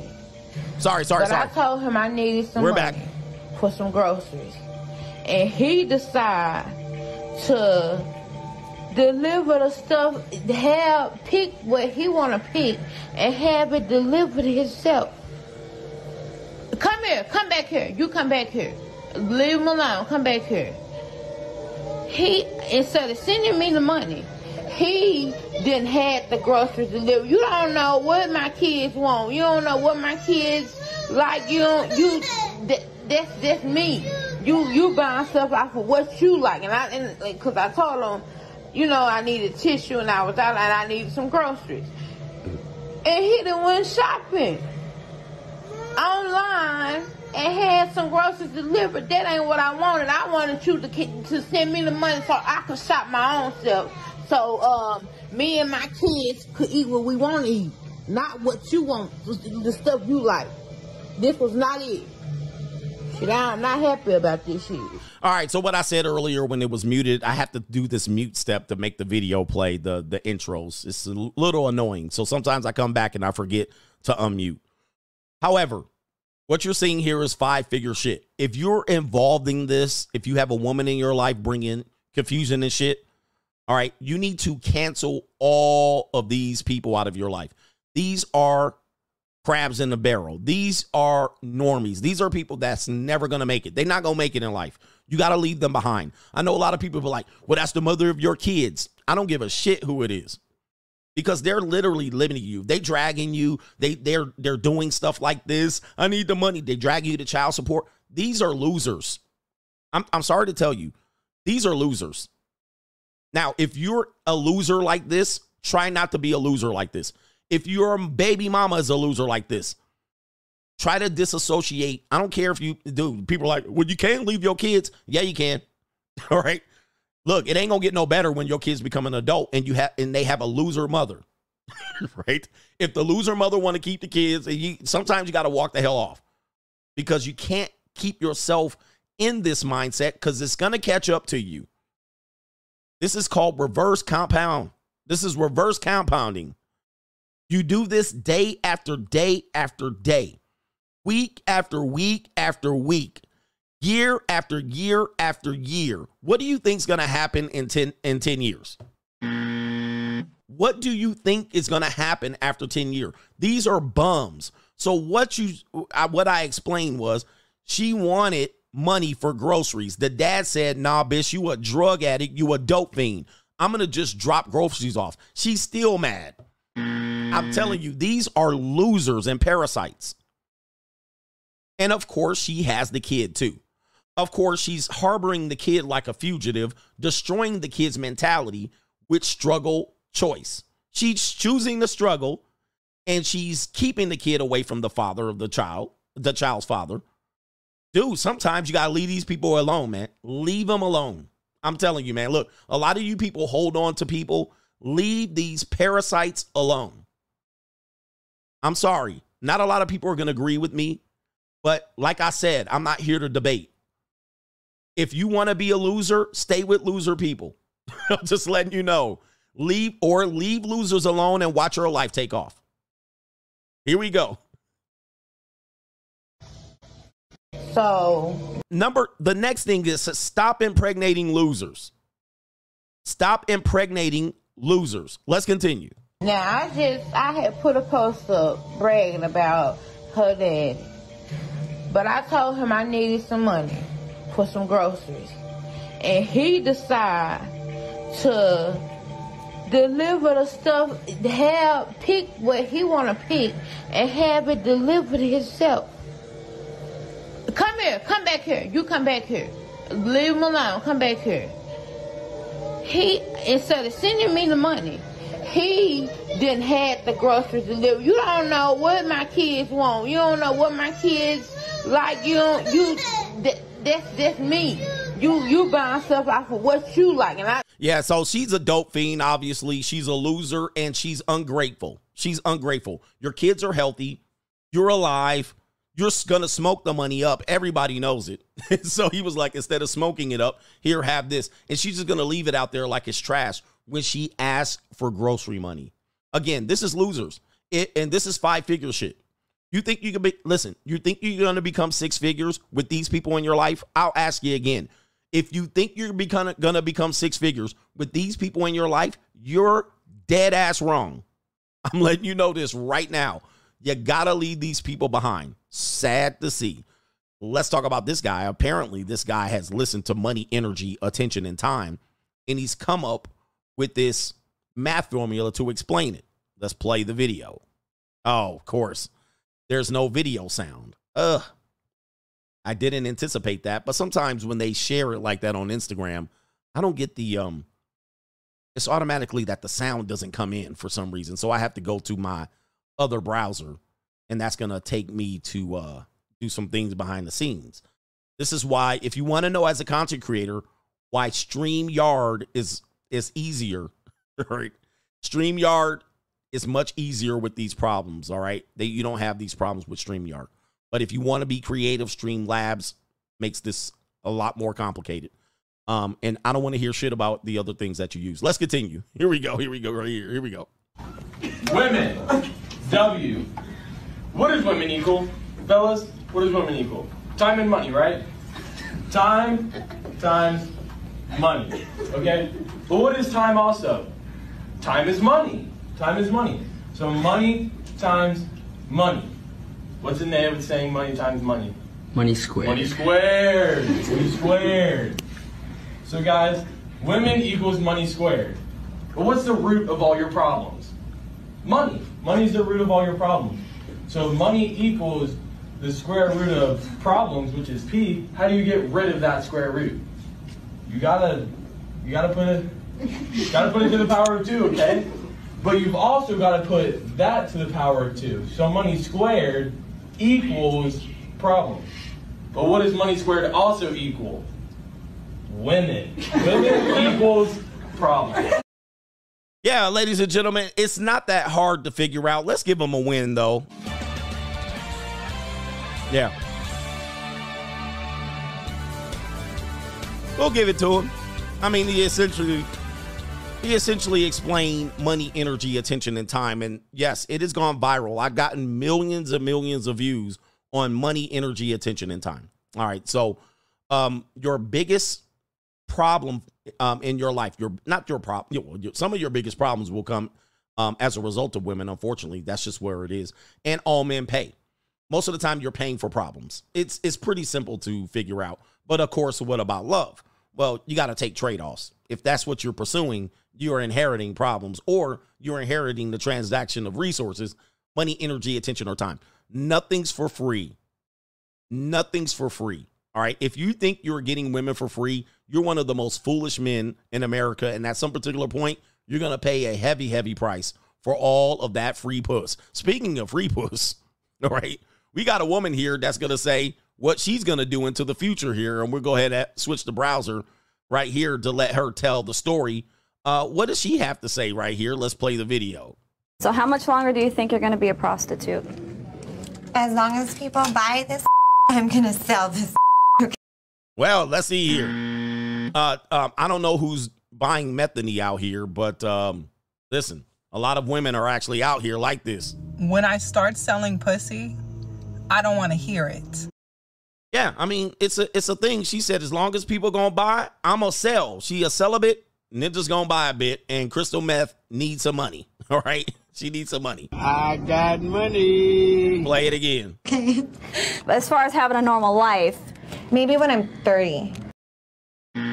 She said 30. She said maybe when I'm 30. This woman looks 35, fam. Lord, she looked 35. Wowzers. why is that old? Yeah. Really? 30's old, really? No. Wow. You're gonna have a retirement party? In jail. The day I decide to quit being a prostitute, you guys can throw it for me. Be like, yeah, you're not gonna come here no more. So, how much longer do you think you're gonna be a prostitute? As long as people buy this, I'm gonna sell this.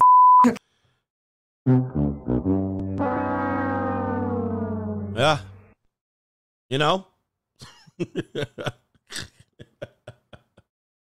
I don't know what to tell you.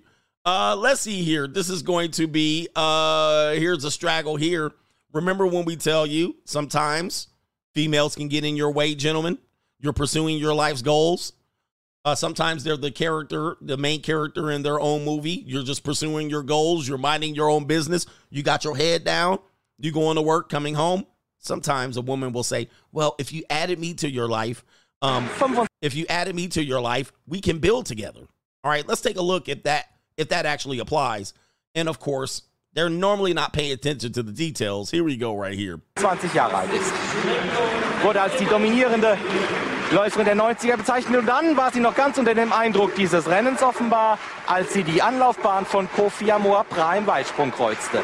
Ja, da schreit man, pass auf, aber sie weiß nicht, wohin sie hingucken soll. Oh, das sah bös aus.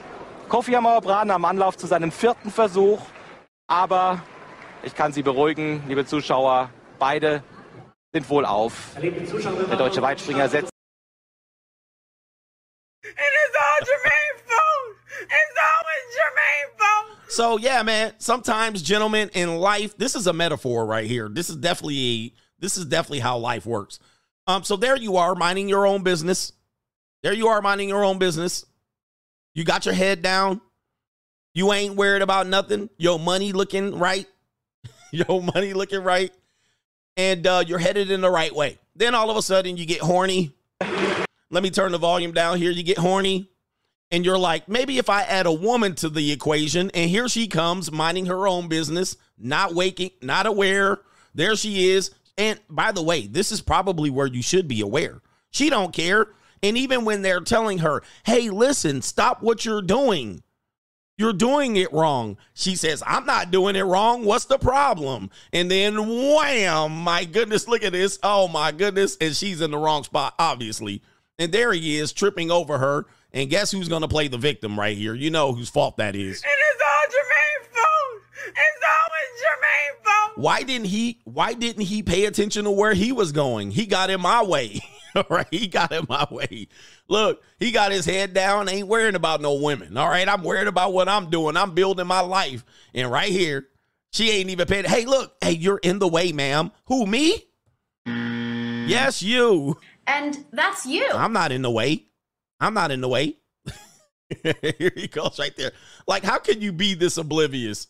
Like, how in the world? Hey, ladies, this is you. I'm no, I'm sorry, ladies. And that's you. This is the perfect. This is you. You just oblivious as to everything going along.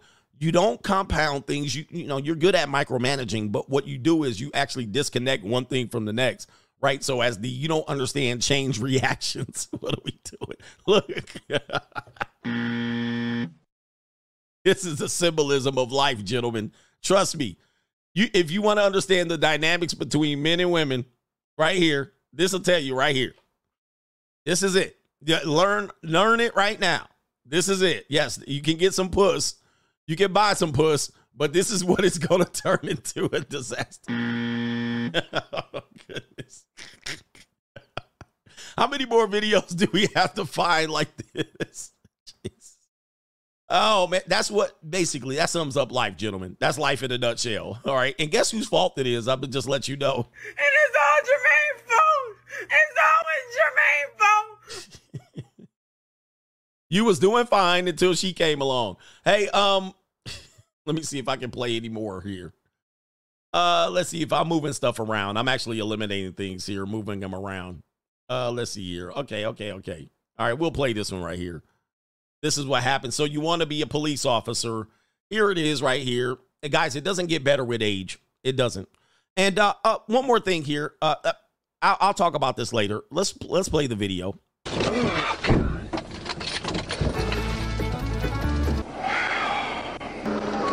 Ma'am, do you have a driver's license? Um, I honestly don't have my reading license. No, I asked you about your driver's license. My son died at 21 and 21 days old. Okay, I'm My sorry to hear that. My husband divorced me. I'm sorry to hear that. right when it happened. Stand right here. Look at me. Look, Ryan. Ryan, look at me. Turn around and look at me. Why? You want some respect? He took my cigarettes, and I was being a little Miss Stubborn. Mm-hmm. And I have titanium. Don't- No, I have titanium in my neck. I had a four-level fusion. right? Do you understand? Yeah, I understand. Okay. But you're pushing my button. Okay, go ahead and do the test, all right? Pushing my button. All right. Is there anything in your coat pockets? Anything I should know about? Poke me, stick me?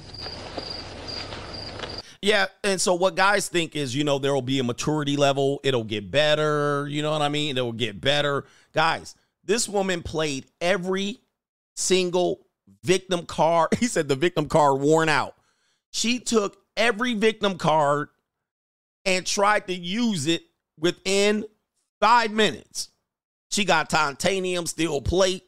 Her son died at 21 years, 21 days. Her husband divorced me. Somebody took my cigarettes. This is them in a nutshell. And as they get older, what happens? They pile up L's. And it's a whole, their whole life is And it's all Jermaine's fault. It's always Jermaine's fault. that's their whole life. I tell you about the story. I was getting a manicure and I had Ling Lings rubbing all over me. They were begging and fighting to massage me. And there was a woman, she was in her 60s, talking about her two ex husbands ruined her life. Dude, her first ex husband was like 40 years ago. she was like, and he did. And so they pile up L's being defiant. And even she admitted, little Miss Stubborn, they're stubborn and defiant. They don't want to listen. They're like dragging a mule. They're like leading a horse to the horse trough, but you can't make it drink. Then they pile up L's and then they blame it on you. All right. And then when accountability comes calling, it ain't it ain't nothing but anybody else's fault. And it's all Jermaine's fault. Okay. It's always Jermaine's fault. This is five figure problems. This is five figure problems. If you're around people like this, relatives, your mother, your grandmother, your aunts, your nieces, all if you're around people like this, you got to get away from them. Get away from them ASAPidly. All right, um, last one, and then we'll get on to a free blue chip and then the super chats. Super chat on the Notorious CGA channel. All right. So this crap right Um, and if you've noticed, I've become quite cantankerous and rebellious during my blue chip streams. It's because I don't listen to broke people. All right, but anyway, that's a free blue chip. Ninja's trying to argue with me. I'd be like, Ninja, big bank, take little bank. I've noticed that people who earn money don't be in here arguing with me. right? When I'm on the blue chip mindset, we have a lot of high earners. When I see the super chats, it's not people who make the, the highest super chats are not arguing with me. It's the people who never super chat that be in here arguing me, aka broke ninjas. And if you ain't broke and you ain't contributed, well, then I know who you are. That tells me about what character you are. So I, I, this is why I get a little cantankerous. You see what I mean? So just understand why I talk a little bit more lethally, right? Especially with people, uh, broke people. But let's continue with the show. All right. Anyway. uh, oh, by the way, look at the attendance. Look at the mentality. Look at the attendance.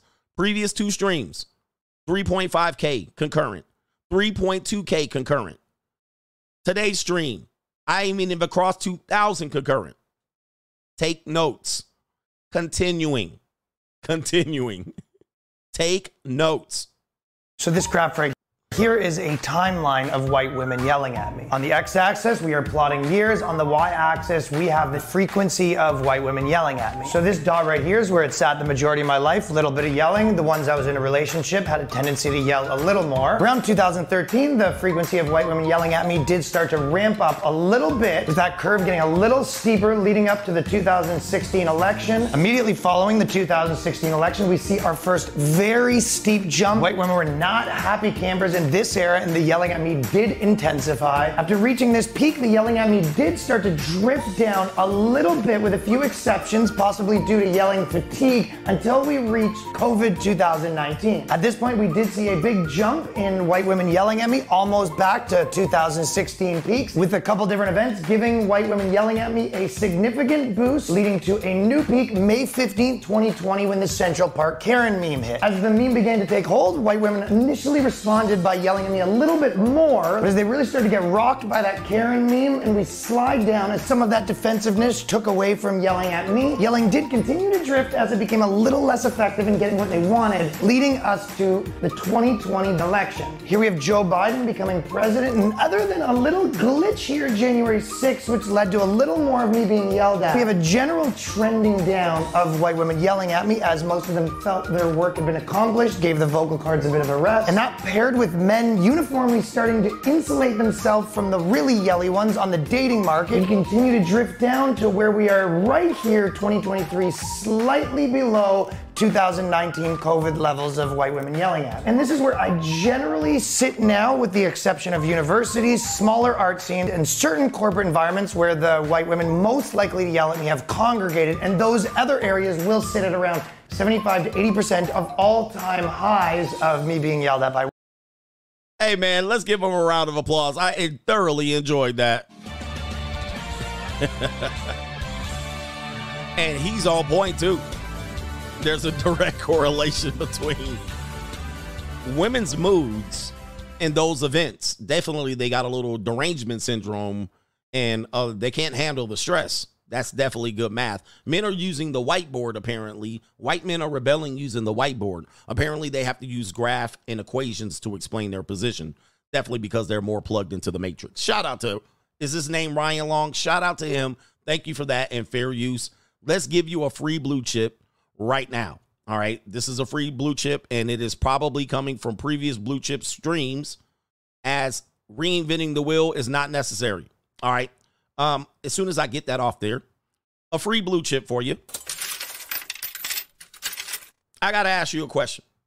I got to ask you a question. What's the difference between disposable income and discretionary income?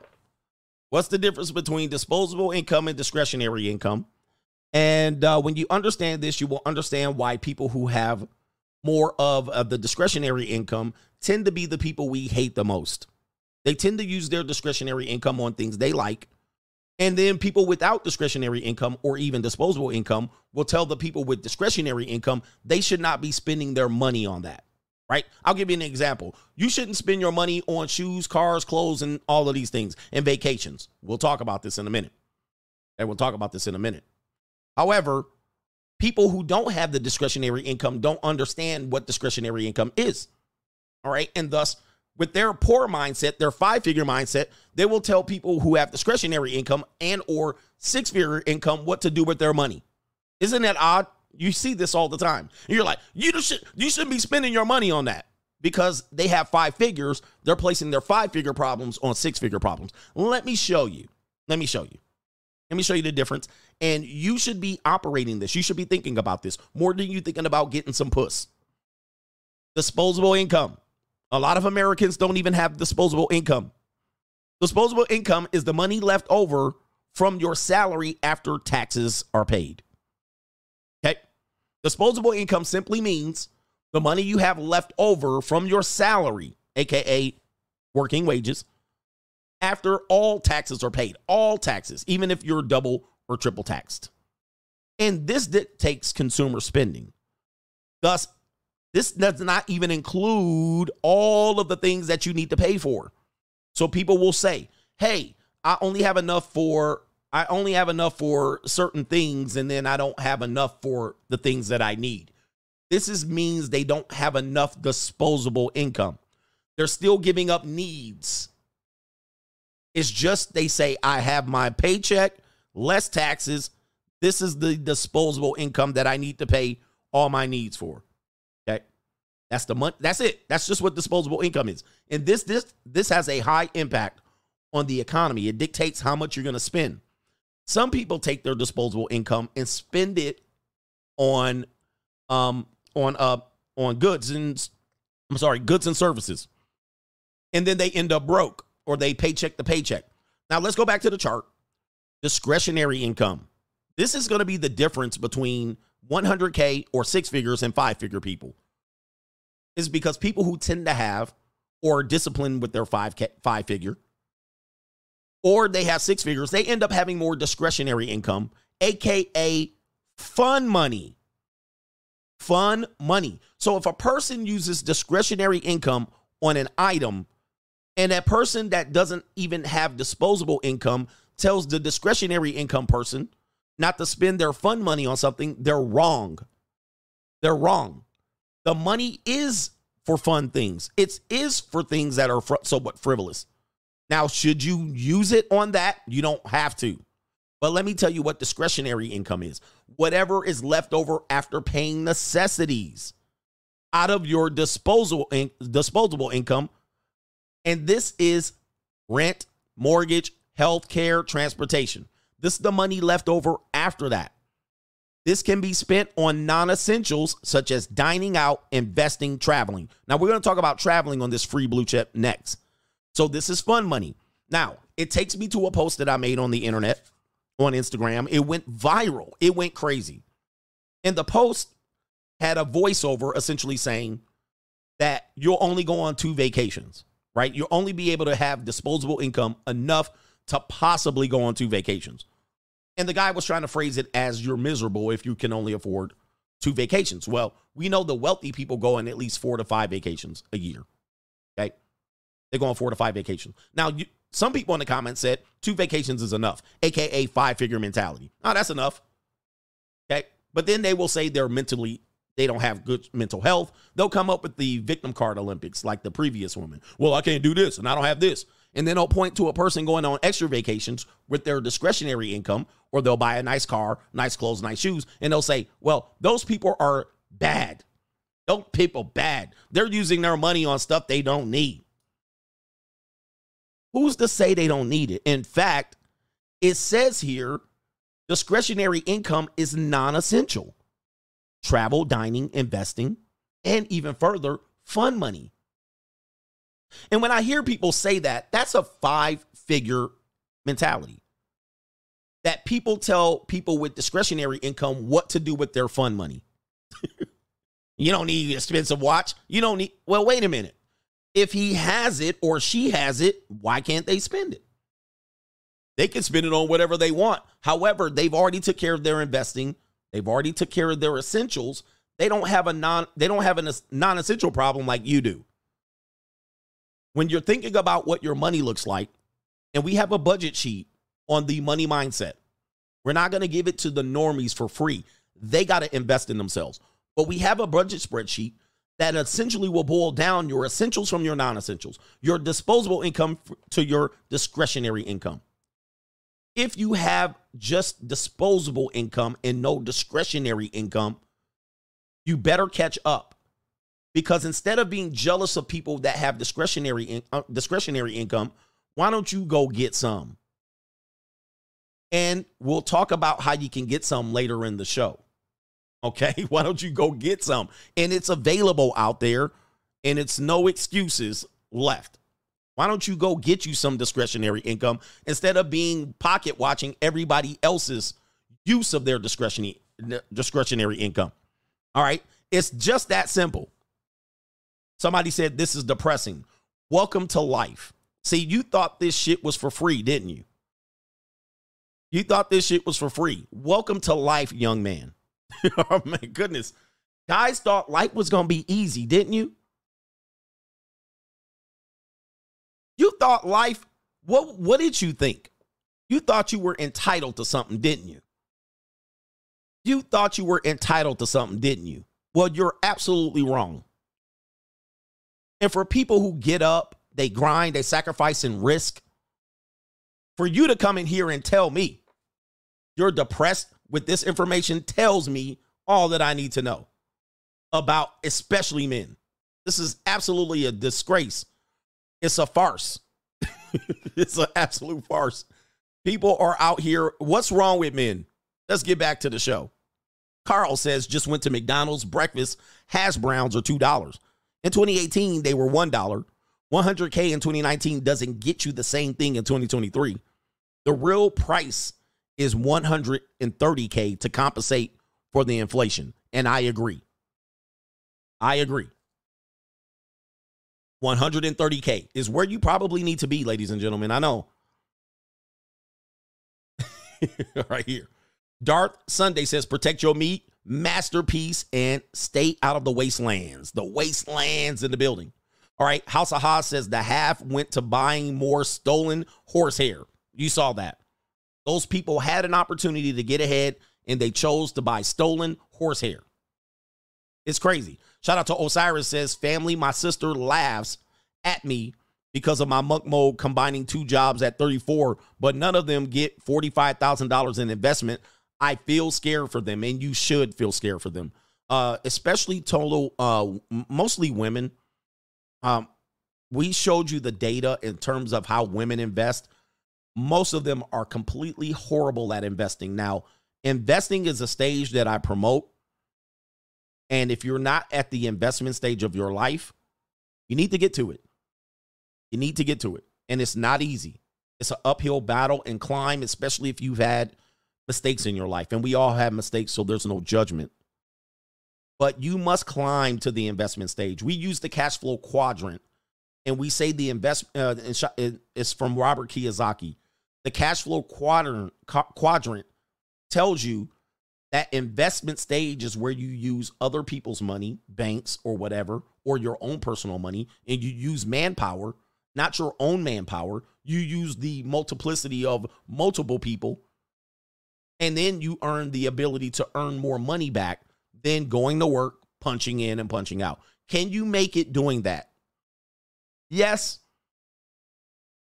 Yes. But the beauty of compound interest means the earlier you understand this and don't become depressed by it, the the better it is for you 25 years later. 25 years later. Pug Dad says leasing office wanted them out and knew they wouldn't save the money once the error was recognized, planned eviction outside the normal practice. That's actually a good point.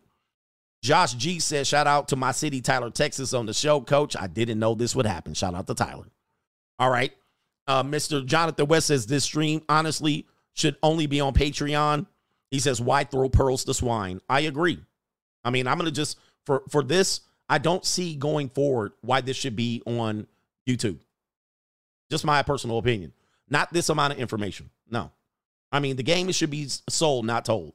And that's where I'm going to in 2024. I just don't see uh, this amount of sacrifice and risk. It, it, just doesn't yield much reward for me. All right, it doesn't. Um, and I'm not this generous of a person. All right, um, I did I did it for a year and a half, and I think that time has come where that is going to end. All right, we're going to continue on with the normal show. As you can see, I don't get the benefit of what I need as a content creator from this. All right, I don't get the audience, the views. I don't get the monetary background. I don't get the AdSense. It is what it is. All right. But I don't say I never done it. Don't be mad now. Oh, he ain't gonna do it no more. Hey, listen, I gave it to you. It is what it is. All right. You're gonna have to invest at this point. All right. So anyway, Derek Eaton says, uh, keep it coming with the tough love and hard criticism, CGA. It's welcome. He says, I have noticed the change in myself, and I'm an old dog learning new tricks. Shout out to you. Mystical free agent lifestyle coach, as uh, as a previously low self-esteem, obese dude it is in the NWO's best interest to have population overweight, weak, physically and mentally in debt, and high on legal and free flowing illegal substances. Like he says, think like a tyrant, right? Exactly. Think like a tyrant. 100%. It's, um, it's, and I know a lot of people don't agree with me. I think they're trying to get us, um, in a situation where, uh, you're sedated, male sedation Male sedation. Let me show you a chart real quick. Now that you're talking about this. Um, and I know the weed heads and dope fiends are gonna be mad at me. Okay. Cannabis use linked to altered connectivity in brains ex, uh, executive control network study finds. Now, in my opinion, much of this is the new cannabis, the legalized cannabis. This might not be the little uh, sticks and seeds used to buy, diamond nickel bags used to buy on the corner, right? That was something different. What you guys are getting is what I called you're getting um you're getting uh um chemically altered cannabis. All right, this is all cannabis coming from somewhere you don't even know. It's lab oriented. It's lab meat cannabis. All right, so the dope fiends, I'll throw you a bone there. Stick to your uh sticky icky and your chronic and your and whatever you want, your cabbage or whatever you want to call it. In my opinion, now that the government has gotten linked into the cannabis, what do you think's going to happen? right? What do you think's going to happen? But of course, the do- synthetic. Yeah, you're getting the synthetic. You're not even getting legit re- grown. and trust me, I know somebody that works in a dispensary. They tell me what's going on. All right. I know somebody that works in a lab in a dispensary that puts the shit in the vape. Right. And it's a woman. And she tell she works in the lab with a lab coat. She can't even have static in there because it'll blow the whole thing up. And I'm like, that ain't no weed. I was like, when did that become weed? All right, but anyway, y'all niggas don't want to listen. Um, let's continue. Doomsday Hustle says this all right, coach. He probably meant this. I agree. Indeed, indeed. All right, last one, and I got to get back to the show. House of Hass says black wealth equals passing on that section eight. Think of how much game that we pass on that is linked to some sort of finesse or a hustle. I want you to think about this. Much of the game that we pass on to each other is linked to a finesse or a hustle. Hey man, this is how you hustle Section 8. This is how you hustle child support. This is how you because men men will pay to try to they barely will pay to hustle child support. They just, hey man, help me out. They want to hustle, you know what I mean? How to flip this and hustle that and cut this and cut that. That's what game we pass on. Instead of me saying land, life insurance, inheritance. I disagree. we don't want to delve deep into the topic. So we engage in this, what I call the struggle didn't choose you, you chose the struggle. The struggle didn't choose you, you chose the struggle. In fact, compounding this is not understanding how you do this day after day, week after week, year after year. You compound struggle. Even if you get slightly ahead of the place you were at, you're compounding the struggle.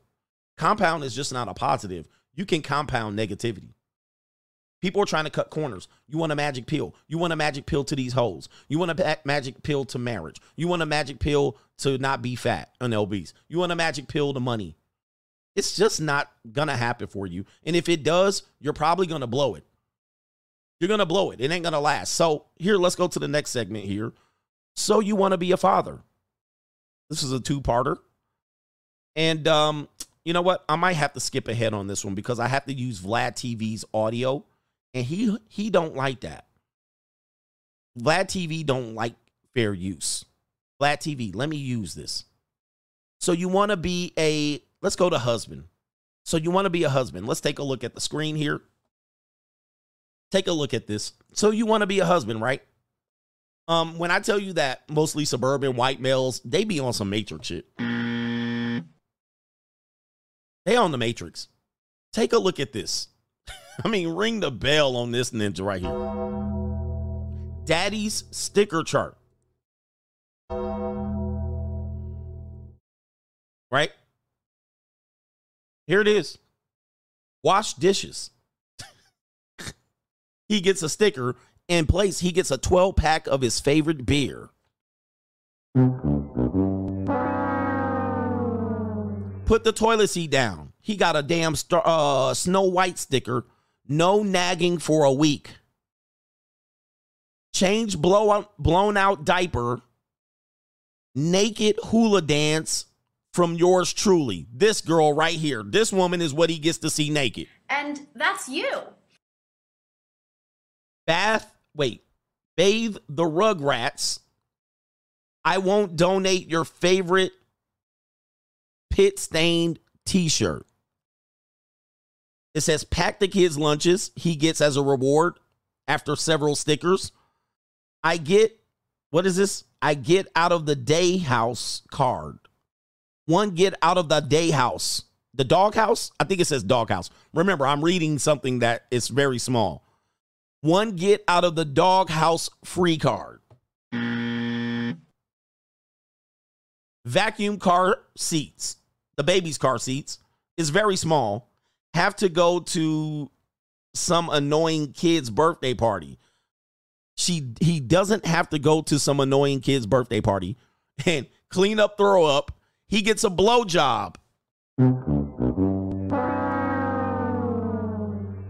So you want to be a husband. Now look at the face on the wife and look at the face on the husband right here. When I tell you suburban men are in some matrix bullshit, they got to they got to keep this game up.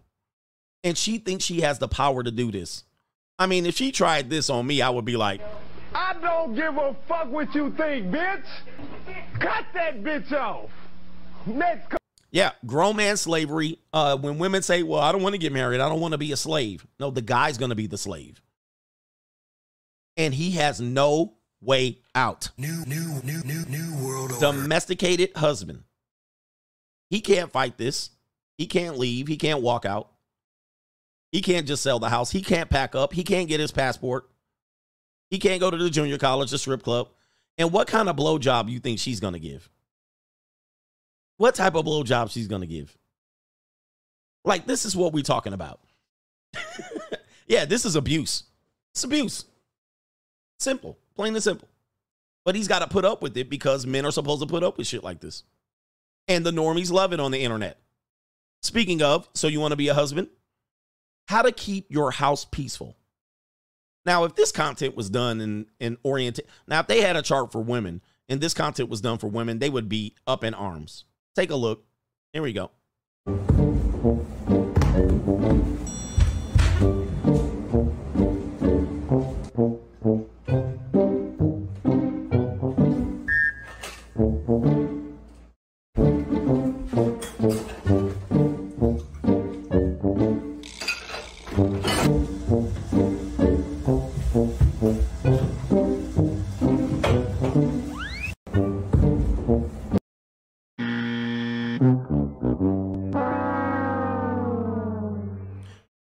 He's essentially the dog now.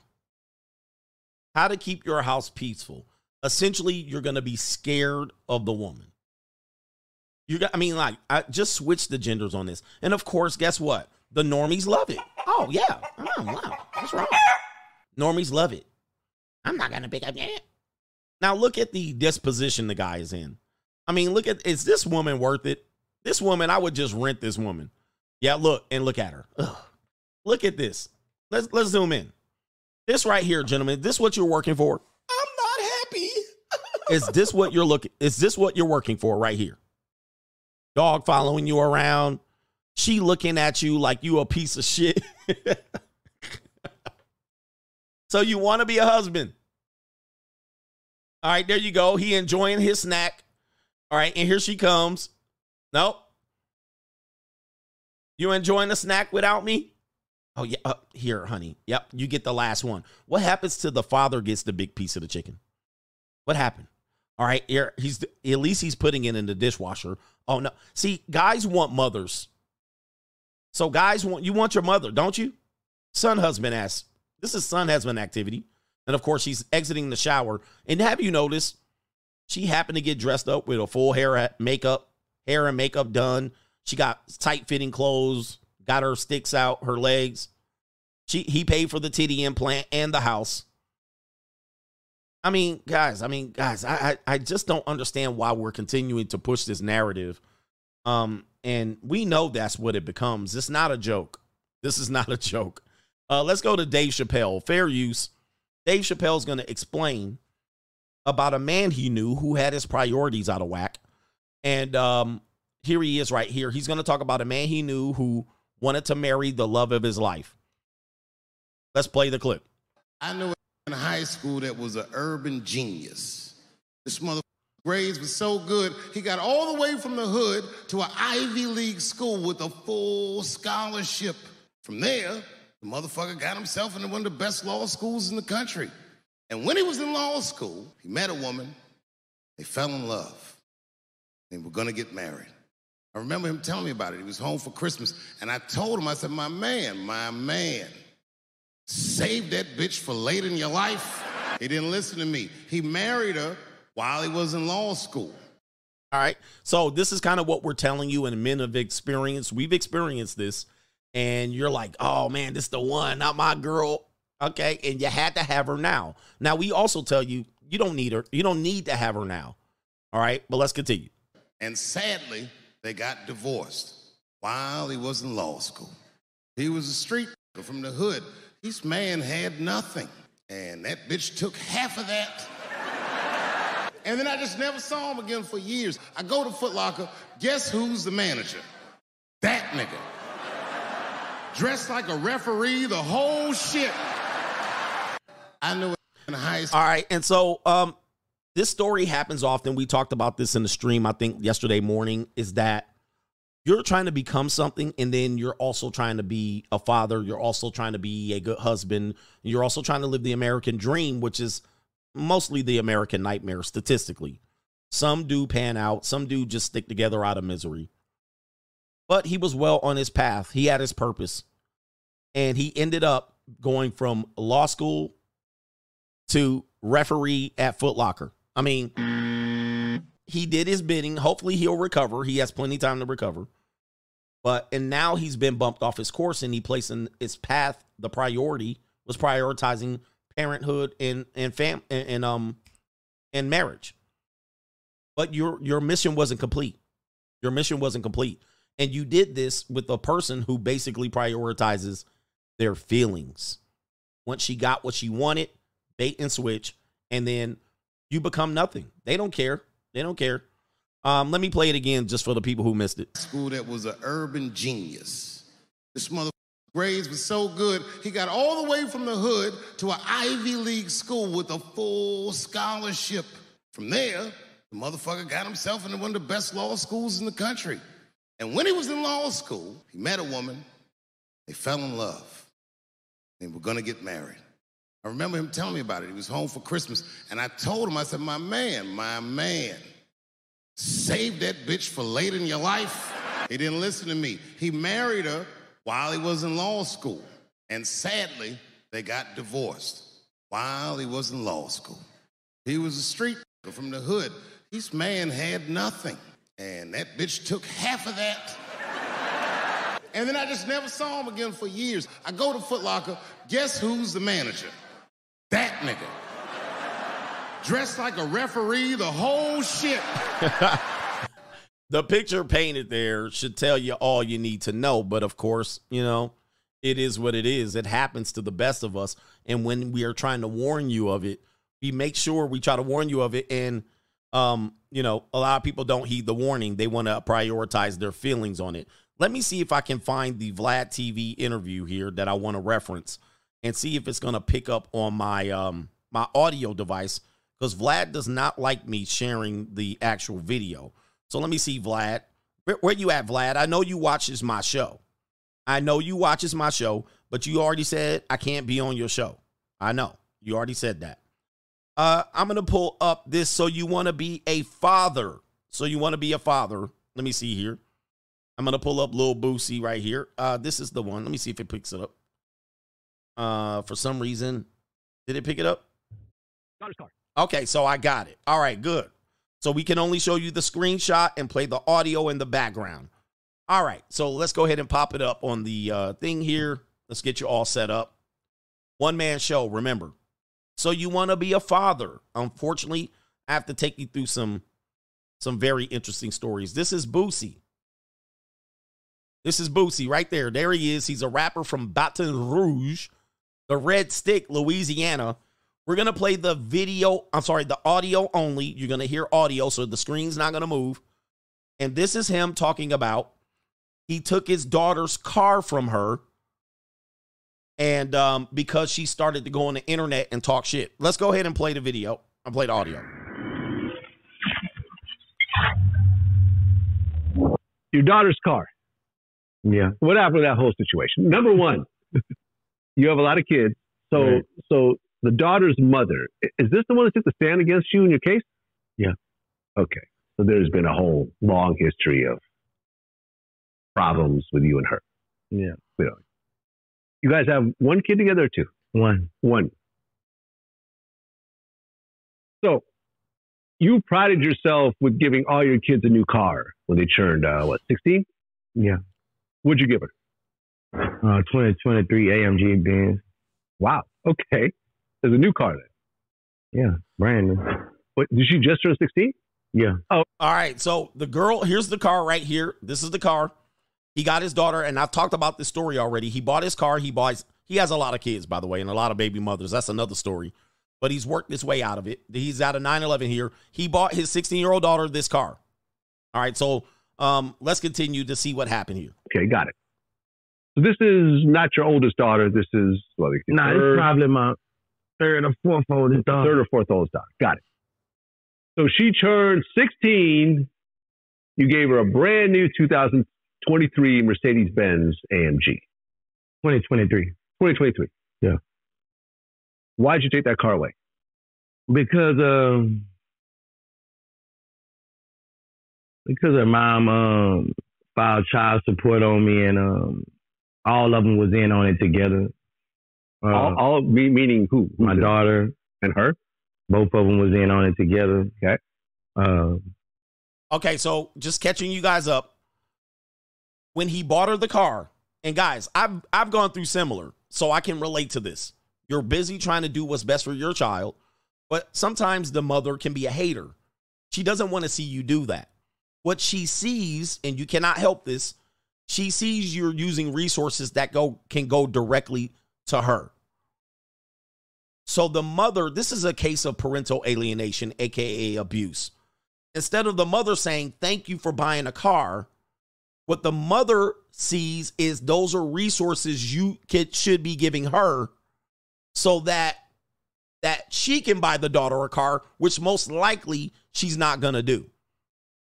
Most likely the mother's going to take those resources and do do stupid shit and not give even the daughter that. She'll actually say, "Well, we don't need that." AKA we don't need that type of stuff. So you saw that the mother started to interfere.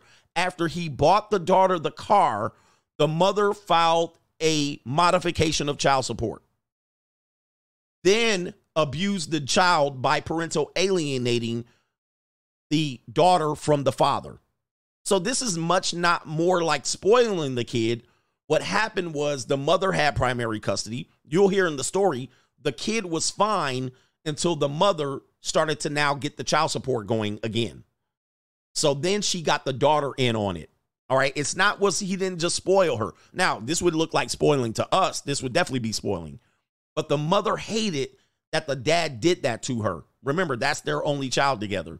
And then she said, I'm gonna scheme.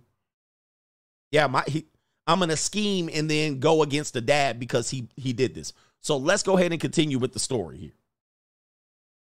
My daughter was my kids. You know, my kids come stay for the summer. Yeah. Uh, all of a sudden, my daughter said, "I gotta go back. I gotta go back." All about the blue. Like, what you gotta go back for? I gotta go take my mama to Uru. It just none, none of this made sense. Uh, and the whole time she was trying to hurry up and go back because she knew her mama had filed child support on. her. All right. So the daughter knew that the mom filed child support even after the car was gifted. Okay. And uh, I've taken care of that child. Man, I'm not one who. I'm not one who not gonna take care of their children. I took care of that child since I didn't know it was my child. I didn't even know she was my child at first. Her mama was putting the baby on somebody else. I, I never ran from oh, my. okay. I didn't know this. So, so originally, when Yeah, originally she was named some. She was named some something else. All right. So there's something else going on there. There was some paternity fraud, or the mother thought another guy was a kid. Boosie said it's my kid, or they did a DNA test. It was determined to be his child. Uh, this happened up front at birth or around the first year. Now it's Boosie's child, and he he took care of her and was in his life all the way up to 16. All right, let me get the rest of the story here for you. You know, call me all Wait, these. your daughter called you that? Yeah. So uh, I was keeping her car. I was just gonna be a bargain tool. You know, I was gonna be a bargain too for her to go down there and take that shit off me. But when she got on there and you know, called me a bitch ass nigga, you know, called me all Wait, these. your daughter called you that? Yeah. Oh, she's 16. Yeah. Damn. You know, it was it was all off limits then. You know, like with how she disrespected me, like you'll never have no good luck, bro. Disrespecting your parents like that, and and I'm not a parent who deserved that. You know, I, I always one thing I do, I take care of them fucking kids. I love them to death. I take care of them kids, and uh, that's why she was, you know, she was hurry up and trying to trying to get from here. I didn't know what what it was for. Nobody knew what it was for. She, I gotta go. I gotta go. But she already knew what it was. She was Now, I, I, want you to see this because you can't see it on the video. This is what his face looks like as he's telling this story. Um, he thought that taking care of his responsibility was going to be enough. And I hear this argument. Well, you still got to take care of him. For some reason, this isn't even enough. Even when you do that, for, it's, it's synonymous of the woman who asked for the money and got the groceries because you're doing what you're supposed to do. And some men think that's going to earn back people's respect. Sometimes it doesn't. And this is a cold, harsh reality. Sometimes doing the right thing is not even enough. Sometimes giving the woman groceries instead of money is not enough. Sometimes being present in their life is not enough. Sometimes paying the child support is not enough. Sometimes being in their life and paying the child support is not enough. You still become a deadbeat. You still become a deadbeat. And so that's how he feels he's been treated. And of course, I'm not gonna play the entire video. You can go check it out. His other kids have turned against the daughter as well. All right. And so he goes into that. He spends a lot of time grieving and feeling that he didn't deserve this. All right. So um you know, much of much of his life, I mean, much of his stream is this. But essentially, what you saw was what I oh, you guys can't see it. Um, father is the last to know. So the daughter knew, and, and let me just say this: the daughter and the mother knew that he was going to get her a car because he said he did this for all of his. I think he said three or four kids previous to that. He bought him the car, so she knew this was coming. The mother knew this was coming. So for her to go down in child support, and I don't know if you know how child support works, whatever you, in order to get these cars, sometimes if he got them on a, I think he said he leased them. I'm not sure. He leases them, which is not a dumb move. Um, what he said was what, what happens is they can go back to your lease paperwork or your loan paperwork and get what your income is. These women know this. This is the stuff when we tell you they pass on hustle to them instead of passing on tangible things. These women know that. So they're going to say, hey, get that lease paperwork on the car. So now she wants to double dip and then get the car. What she thought was she they were going to keep the car and get the child support in addition. But what fathers have to do is not be afraid to cut these people off. I don't give a fuck what you think. I bitch. know. Cut that bitch off. I know. Next call. You're going to say, no, coach, you got to try your hardest. I'm of the, you got to cut these people off. What she thought was the daughter was going to keep the car and she was going to get the child support too. But what he did was he took the car and he said, I was going to use that to leverage. Hey, don't act up. But it wasn't enough. Once he took the car, then she went on the internet and started trashing him, calling him a deadbeat, all that stuff.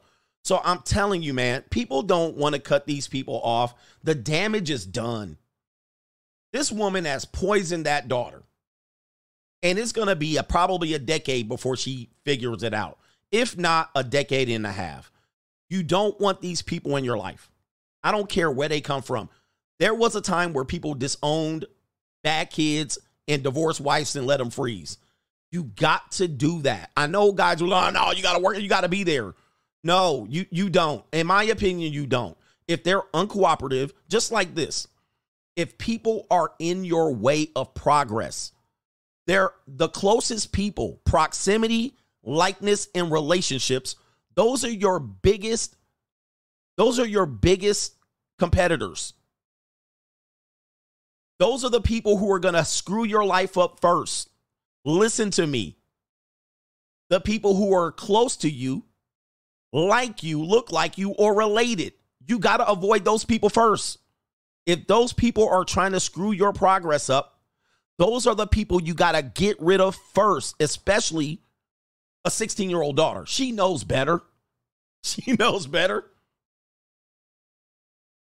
A woman, a mother, an adult woman who's trying to double dip, finesse the system, and using vindictive behavior to capitalize on you and do no work deserves to be disowned and cut off. I'm telling you, this is anti what people push. But I'm sorry, you got to do this. You will feel better for this. It's going to hurt, but you got to let them go. The damage is done with that daughter. The daughter's already been abused enough by that mother. This is parental alienation, what a lot of people have done to kids against fathers. But some people don't accept it. They think, oh, I got to keep putting up with this bullshit. No, you don't. I'm telling you, your best interest is not to put up with these people. Cut them off because it's only going to pull you back into their misery. Cut them off. Let them go. Move on. And if in due time they come back in the right spirit and mindset, you welcome only the daughter back. Let that hussy ass ex-wife or ex-girlfriend, baby mama go. You gotta let her go. You can't fix the damage. You don't even have the you don't even have the faculties to fix this damage. Okay? You don't. You don't even have the background or history. You don't even have the time to fix the damage that has been done. You don't. And it's only going to damage you. It's only going to damage you. I know some fathers in here are like, "Oh, I'm telling you. The damage is done with that young lady.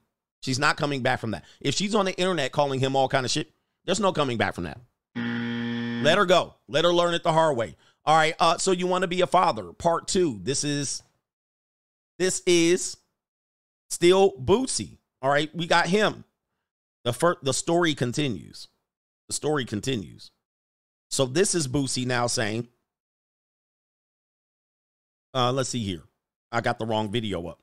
This is him now saying, the daughter's mother, this is how sneaky they are. So pay attention to details here.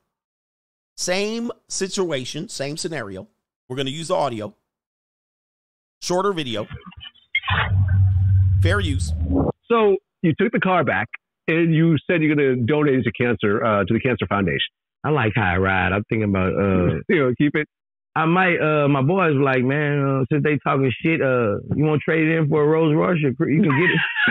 get your Rolls Royce back. you can get a brand new Rolls Royce with a seventy thousand dollar car. Okay. You know, I can Okay. put that down on it. I don't know what I'm gonna do with it yet, man. I mean, I don't know, man. Okay. But but your daughter's now mad at you, and your her mom is now even more mad at you than she usually is. Yeah. Have you guys ever had like a cool relationship at any point, or has it always been rocky?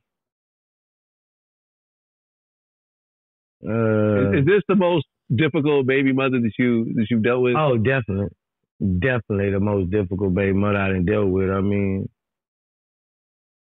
I mean, it's always been. I mean, it's always been shit. But you know, I do my part. So I never, you know, the money, bro. I do my part. I, I, she was living with me. She was going to Alpha schools in Alpharetta. I mean, I'm talking about straight A's, bro. I'm talking about. She had white friends. All right. So for the people who say he was just spoiling her, which is a debatable concept, he's saying the daughter lived with me and he sent her to private school where she had all white friends. So this wasn't just, hey, you live with the mom, I'm going to give you a car. He actually was funding her education. This is a blue chip. You know, he's a rapper and, you know, he's loaded, definitely. But he's not a, he might sound ignorant. He's not. The guy's pretty smart and he has his ducks in a row. He's taking care of his kids and he's putting them in a better position. And I can relate to this story, and it still wasn't enough. While he had his daughter in private school doing better, the mother was still stewing and bitter. The mother was still out to destroy. And she saw the resources that the daughter was getting and got jealous. And she said, I want those resources and pulled the kid out of the school, pulled her blessing away, her car that he gifted to the other kids, and literally sabotaged the daughter. Let's continue. Remember, there's never enough. Once men, once men get in this position to try to please women, all you do is raise the bar. Listen to me, young men. All you do is raise the bar. So let's just say your girlfriend's like, why don't we go out on date nights? You go, you take her out on date nights tomorrow. That's going to be the new standard. You raise the bar. You can no longer go below that. You go below that, it's not good enough. Then she says, we don't go on vacation. That's what's going to happen. Her first ask is not the last ask. So she asked for this, just like feminism. Well, we just want to work. Now it's we want equal pay and it don't matter. Like it's gone off the chain. So the first ask is not the last ask. That what you give her is not going to be enough sufficient. They're going to get used to it and say, I want more. More, more, more. Insatiable. This is just how they work. Understand it, accept it. Let's continue with his story here. So he has her in private school, has her not around straggles. She don't have him around ninja shit. He don't have her around hoes and twerking ass and black and mouths. He got her in the suburbs of Alpharetta, outside of Atlanta. He's got her driving good, and the mother said, I'm going to sabotage that shit. Let's listen. You know, when she gets back there, she's she's corrupted. It's not a stable place. Her grandmother has done over 17 years in prison for stealing. Her mom has done over 10, 20 years for stealing. Um, the lesson for Boosie is stop impregnating strackle daggles. All right, let's continue. It's a family. It's man. It's it's it's not a. It's you, bro. A, a child can be corrupted, bro. I think this is a very important. And most women turn into. You gotta understand this, Vlad. Let me let me see how I'm gonna explain this. Uh, most city girls, mamas were city girls. Hmm. Yeah. Most Delta Alpha Deltas in college, their moms was Delta. Most of the time, if you raise around and you're a reflection of that woman. That's just how most attorneys' moms was in law school. Yeah. So what's the blue chip there? You can't you can take the person out of the ghetto, but can't take the ghetto out of the person. Right? This is why when black men sometimes elevate to the suburbs, they go get a white woman or a Latina because those people are trained to be wives. But you try to go back to Inglewood and bring a girl to the suburbs, she's gonna be she's gonna be uncomfortable out of her element. And all of her family, she's six degrees separated from Pookie, and then two degrees separated from a strag. All right, like her mother or her sister. All right, so you can't take them out of there. Don't go back to the hood and bring a hood chick to the suburbs. You only deal with suburban oriented chicks. Let's continue. And that's not a guarantee. You know, either. that's just how it is. Yeah, scammers have scammer kids. You know, that's It- just it's, it's just what it is. And and I think I think what, what's important in situations like this, because a lot of young people watch these interviews, is that I know that everyone is out and you know they have fun, they're having sex and everything else like that. But you just have to realize that the person that you're having fun with that night could potentially link you to that person forever. Right. Forever. Forever. Because even when that child eventually turns 18 and the child support stops, that is still the mother of that child, and you still have to maintain some level of relationship with that person. Right. So anyone who you not want to be connected to for the rest of your life, think twice. I always tell my people that, bro. like, Think th- think twice. And, and watch learn, you- learn from Boosie's mistake. Watch who you put your, bro. yeah. You know, like man, bro. Be careful. That shit hurt me. That hurt me, bro. Right. Because that woman who you sleep with that night might take the stand against you in a murder trial. Right. And do more than that. She might, you know. This the same woman. Remember, I was arguing on the phone with her, and she, she, she recorded it, bro. Recorded and put it out. Yeah, sent it to the DA, trying to get me locked up, bro. All right, so let me take this off the screen in case you missed that.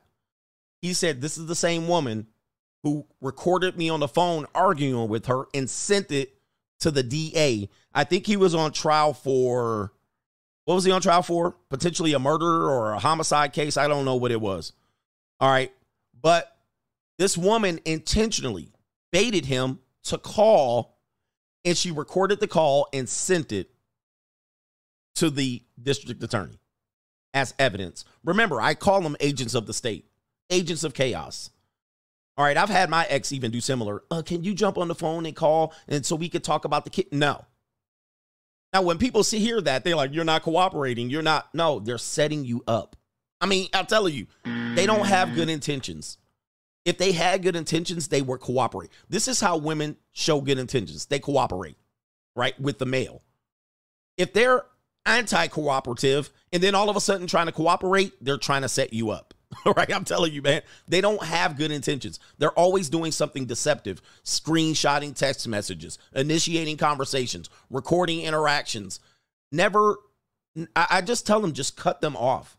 Don't communicate with them. And when you communicate with them, if they send you a message, wait 24 hours before responding. Let them know um, I will respond between 24 to 48 hours of any of our conversations. What that does is that lowers your emotions and it will be least likely you will lash out and respond. All right. And so that's how the that's how I have a commu- communication with my ex. All right. Whatever message you send me, at least give me 24 to 48 hours to response. However, you're not entitled to a response. All right. A no response doesn't mean I ignored it. Um, so on our here, I read it. As long as I read it, I'm not going to give you a response. All right. I don't have to respond. But if I do respond, it's not going to be immediately. That way you can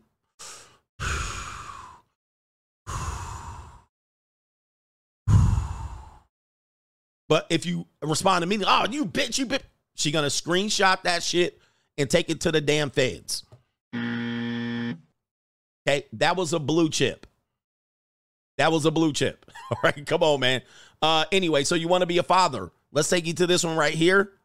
Uh, yes, people do uh scandalous shit out here, men and women. Let's go ahead and take you to the scene. Fair use. Taking. I, I know. I feel your nervousness from here. Are you okay? yes, Your Honor, I am. Mr. Benning, you are not the father. You said earlier that if Robin was not your biological child, it causes you to doubt whether or not you truly are the biological father of Jermaine Benning Jr. The court wants to make sure when you leave here, you have the whole truth. You are not the father. Yeah, you know, I honestly think that much of what we've learned in our society related to what fatherhood is, what especially black fathers, black fathers have been completely annihilated in in in what people perceive them to be, and I think women use that against them in court proceedings, divorces, child custody, child support. They use the fact that people don't think black fathers are, are anything. But what I know is that black fathers actually care about their children and this is why they're not present with them. Hear me out. Hear me out. The fact that you care about them is why they get used against them. Yeah. The fact that you care about them is why children get used against you. See, if you didn't care, there's no way for her to empower the system to use the kids against you. If you didn't care about your name being given to them. They would name them all kind of goofy ass shit. It's the fact that you care is why this reputation has been able to be carried on as you being a deadbeat for so long. Men actually care about their kids and they get used against you as such. This is typical. If you didn't care, they wouldn't be able to use it against you. Thus, what you do is overcompensate.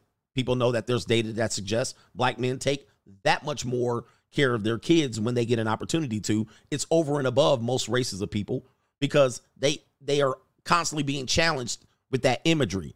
Other races of men, white men, Latino men, they're known to be able to just go to work. As long as they go to work and come back and provide, mamacita, all right, abuela can do what she needs to do. Now it's not perfect over there. As long as that man, that white man is he stays executive vice president, Go focus on that. Stay away from me and stay out of my house. She don't give a shit if he's there and active for the most part. And they can't use that against men as much as they can use that against black men. All right. The, the white men and Latino men can be out of the house and going to work.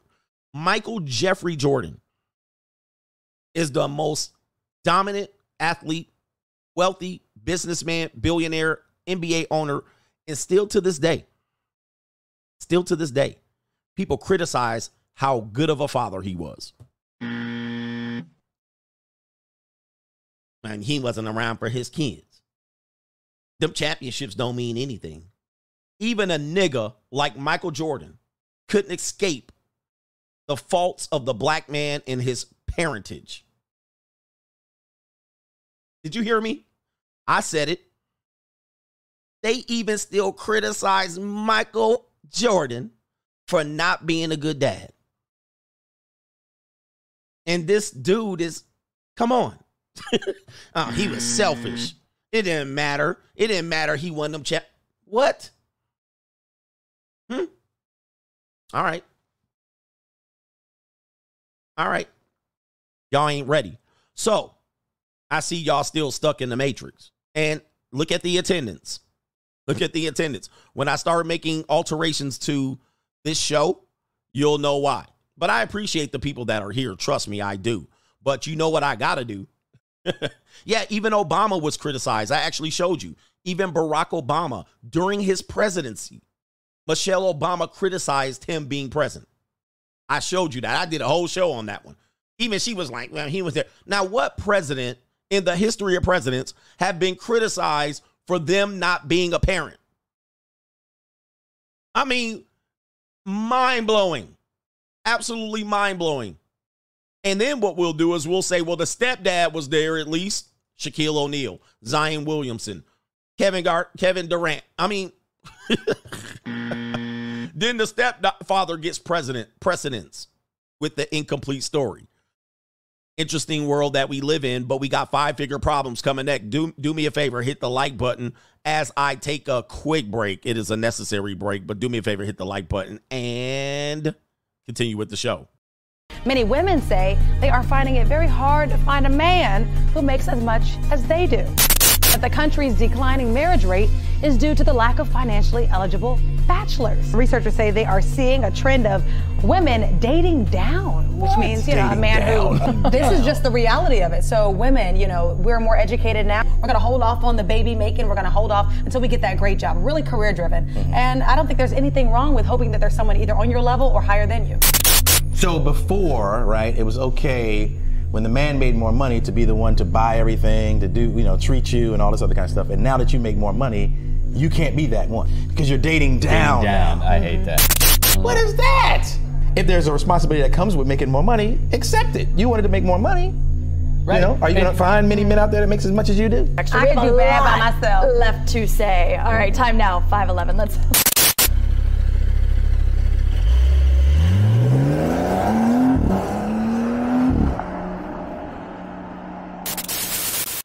All right, man. Thanks for allowing me to take that break. Do me a favor, hit the like button. I think we got enough likes, so that means we're going to continue to the main event, and that is going to be five figure issues. Um, trying to turn it into six figure issues right here.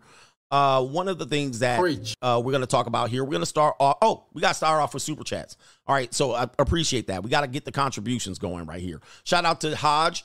He says my grandpa went to prison at an old age and knew his health wasn't going to hold up. Transferred the house into my grandma's name, and the area got gentrified, and she sold it for eight hundred thousand. Can we hear eight hundred thousand dollars? When she died, we all got a one hundred thousand dollars apiece. Wow! Did you hear that story? But of course, I was wrong on inheritance and life insurance. So there you go, right there. When the grandmother died, they all got hundred k. Now, I want you to ask yourself how many of you have had your grandparents die, your parents die, relatives die, and you had to have a GoFundMe?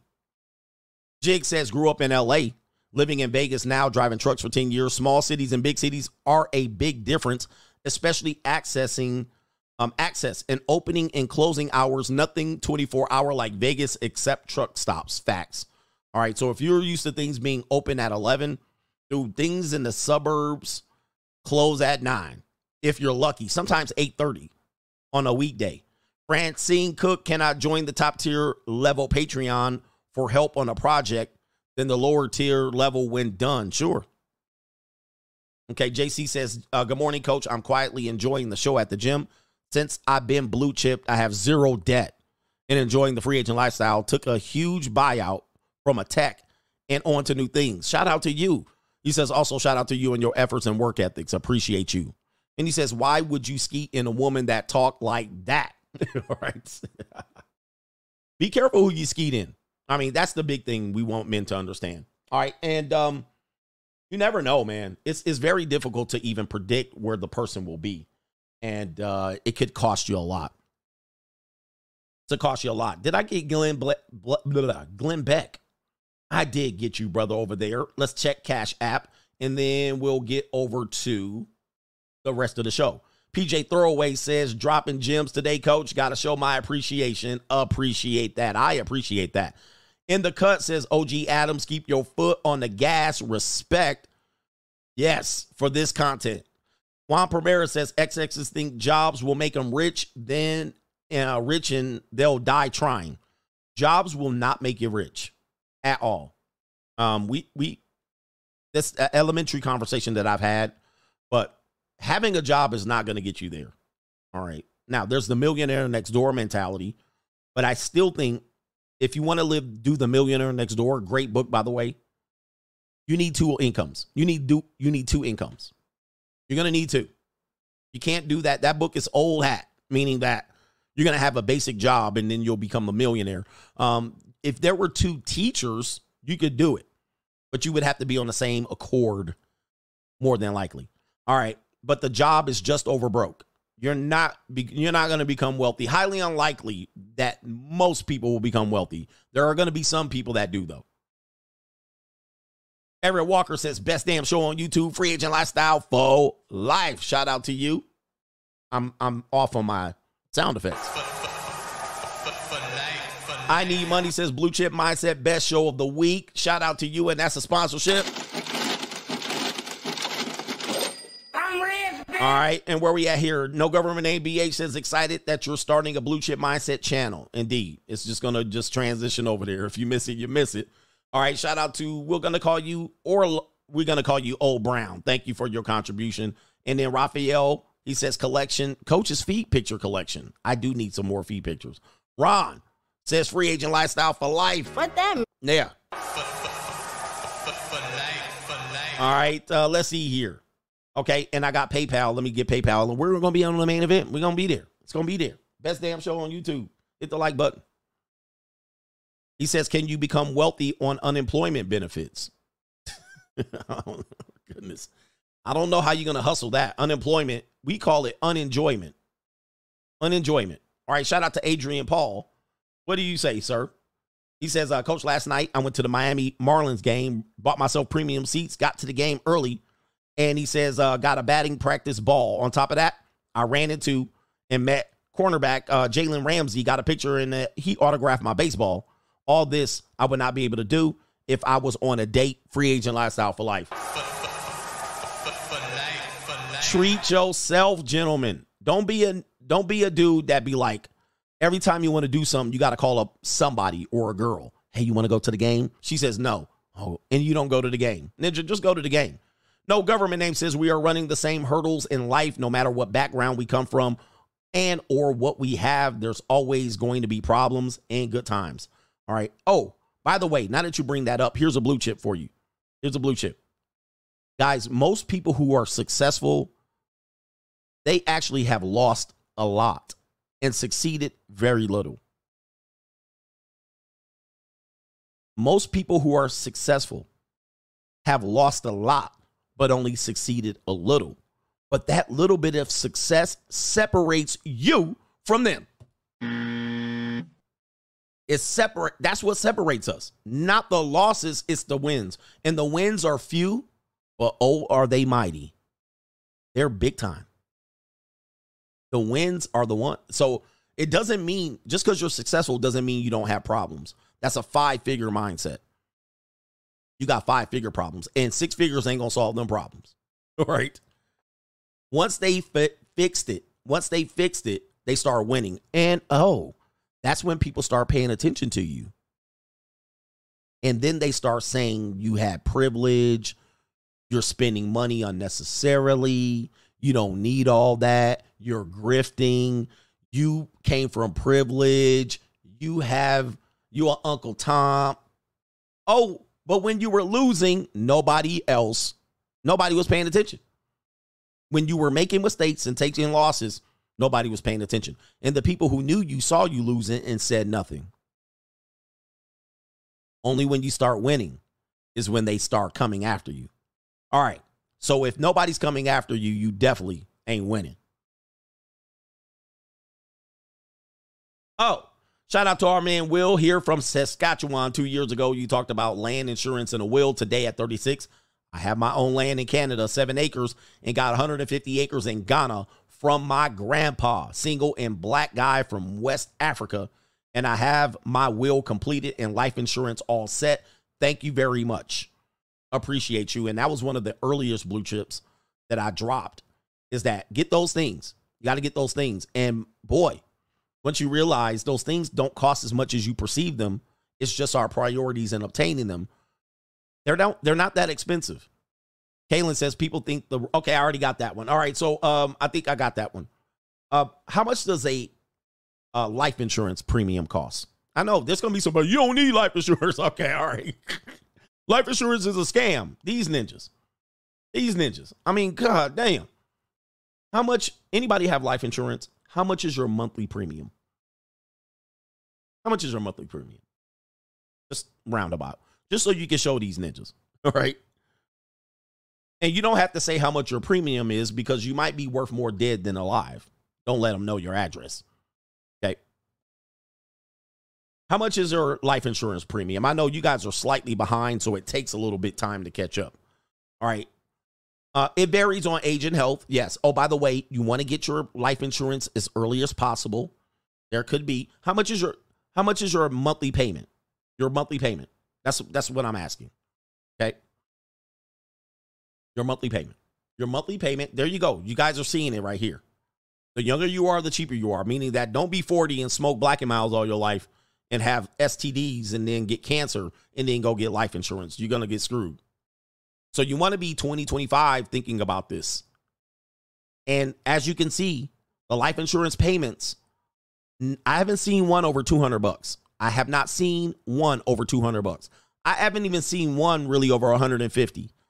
Uh, the one I see here, he got 500K at 130. All right. I see some very low payments.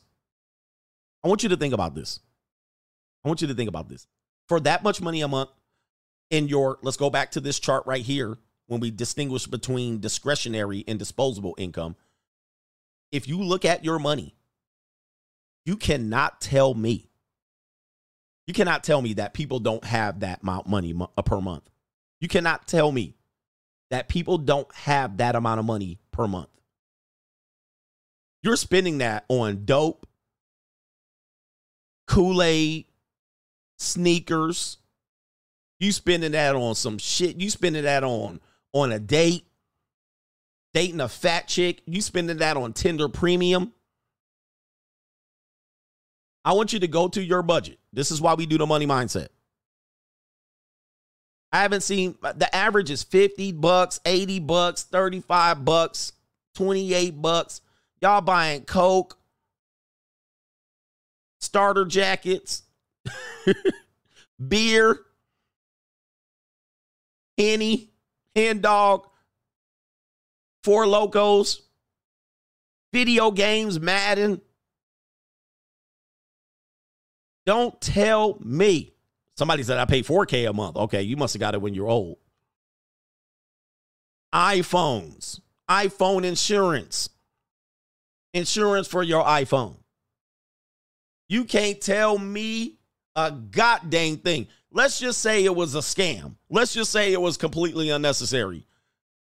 That little money compared to where you put that money was probably be worth losing that money and getting the benefit later as opposed to the new Jordans you bought for sure.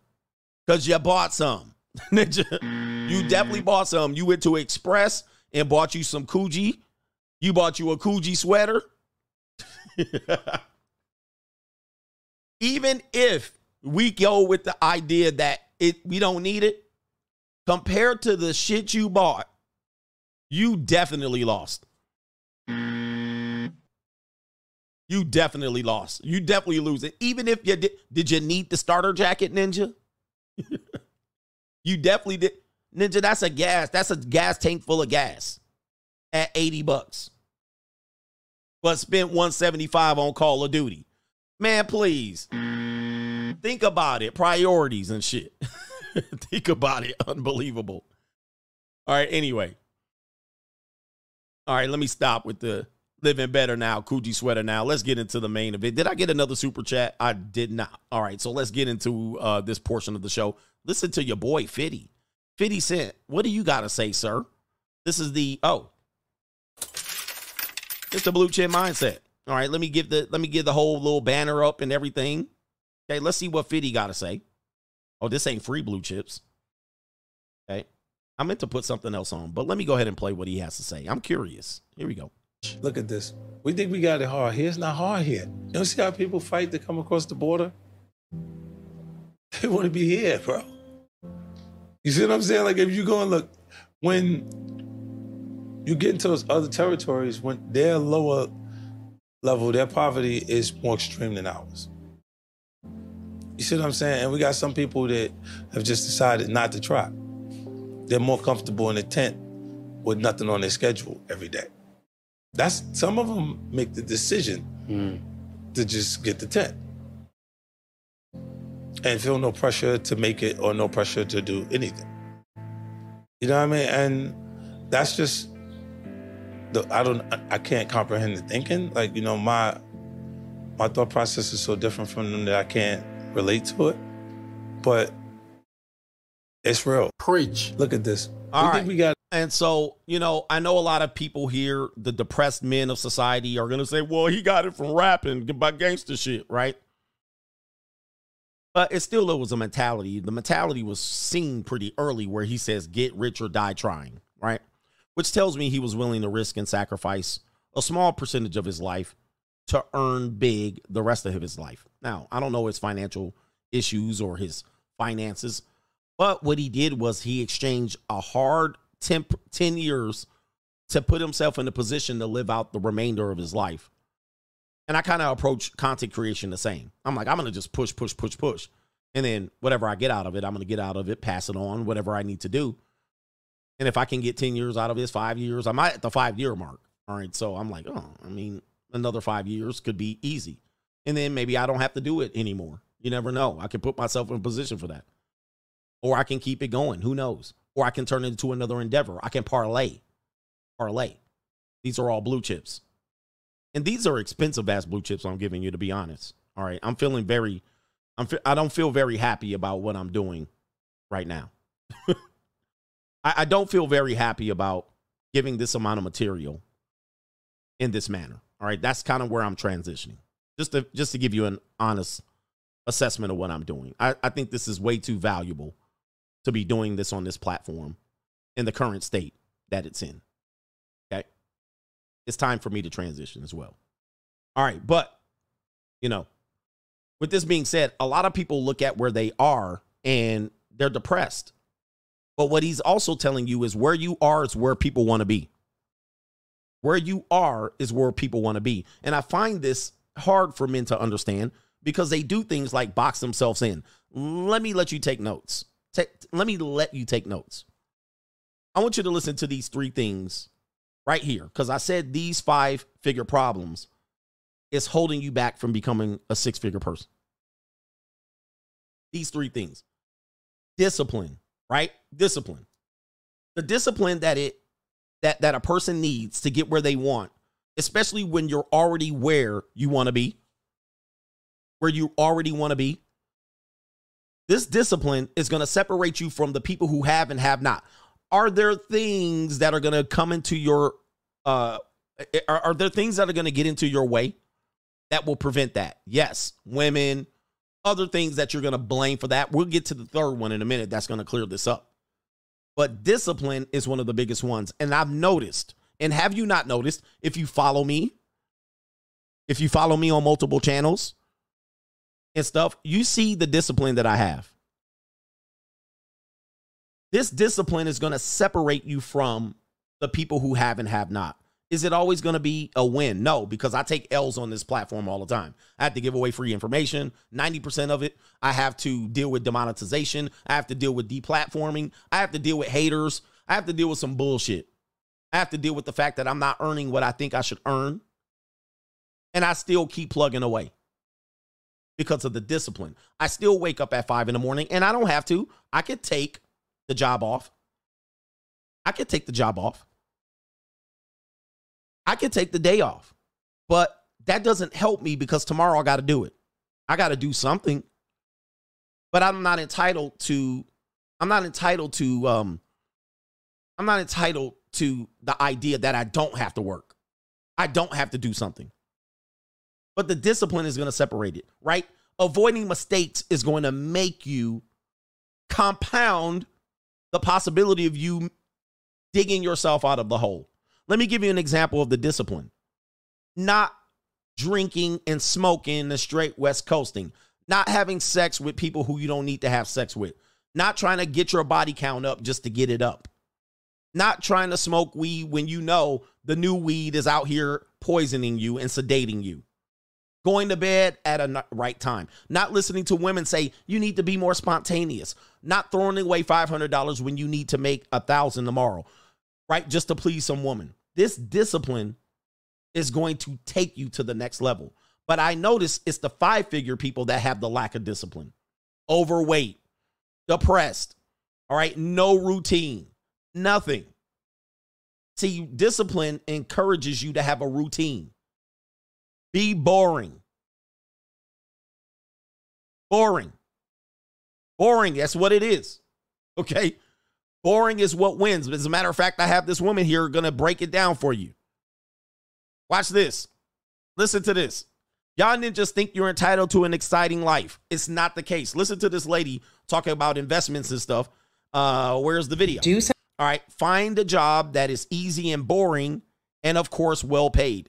YouTube. It's it's repetitive. It requires constant content and so forth. But what people will say is, "Well, you making YouTube money as if it ain't no damn money. If it as if it didn't take discipline to do it. As if it didn't take an investment." Let's listen to what she has to say. She dropped some jewels here. something that you're good at. Do something that you're good at. Have rich people tell poor people to turn their passion into their paycheck. Meanwhile, they own oil rigs, parking garages, and apartment buildings. All right, so that's the part I wanted to talk about. She goes even further in deep. But when people want to find out how wealthy people, non five non five figure people are making money, okay, you'll be shocked at how boring their money is. You would be shocked at how unexci- unexciting their jobs are. You're going to be, sh- and it's not even their job, it's their side money. It's where they take their life insurance money, it's where they take their money, their inheritance, and they buy a parking lot next to a basketball arena. right? And that's not even their primary income. But people think, ah, this should be exciting. This should be up and no, it could be very boring. They buy an ice machine in front of the 7-Eleven. They buy an ATM and throw it in the damn uh, come and go. Laundromats and shit like this. Not no passionate shit, right? So when you think about the investment stage, you're often going to invest in projects like that. That could be where the gold is. Not doing this and plugging away, and I should be happy at the job I'm in, right? Because eventually you, that's going to subside, and it's going to be very much. Uh, it's gonna that's going to subside. That that passion is going to subside. My uncle used to say. My uncle used to say this. He used to say, um, even if you like your job, it's going to become a job. All right. Just because you like it doesn't mean you're always going to like it. And this is true of people, even that, you know, lawyers. I heard the lead attorney testify to this the other day. And he said, even lawyers get tired of being a lawyer, but they're in it. That's their job, that's their skill, and they got to keep doing it. So after five years, they start making their money, they get the partner, and now they got to be a lawyer for the rest of their life, and they don't like it. it was a passion until it wasn't. Even if, even though I enjoy this, this is work. It's more work than enjoyment for me. All right. And it that's what that's just how it is. I'm at the five year point. It's work. I appreciate it. I'm happy I'm able to do it. But it's not like I'm here like, oh, wow. That that's all gone. And that's normal. It's normal. Now it becomes something that you could do and actually uh the, the excitement for me, as you guys notice, is the other channels. I get to grow that and try new things. So I try new things. That's that's where the excitement is for me. The excitement is that right? You see me. Some people watch my video game channel and they're like, why are you doing this? But I take those skills and excitement. I'm like, maybe I can grow that over there. Maybe I can do that. And I do that just to keep it, keep it, keep it active. If I just keep coming on here saying the same thing, right? After a while, it's going to become a job. So you need to try to expand. All right. Um, let's go to the next one here. So did I give you discipline? I did. Yep the creativity of opening new channels. Why you know why he got 10 channels? He grifting. No, I'm trying to expand my creativity. I'm trying to expand my horizons. Some channels I do vlogs. I notice they don't get popular over here, so I do it over there. I don't bother you with it. Some channels I do voiceovers. Some channels I do documentaries. Some channels I do I'm standing up. I'm standing up. Have you noticed that? I sit down over here But on the Ask Coach Greg Adams, I stand up. So it's it's a different it's a different form of energy, a different form of creativity. It's not the same channel, 10 same channels. They're different channels. And they're different types of production, which challenges me. And I go, now, but what happens is I keep doing it for years, then that might open another door.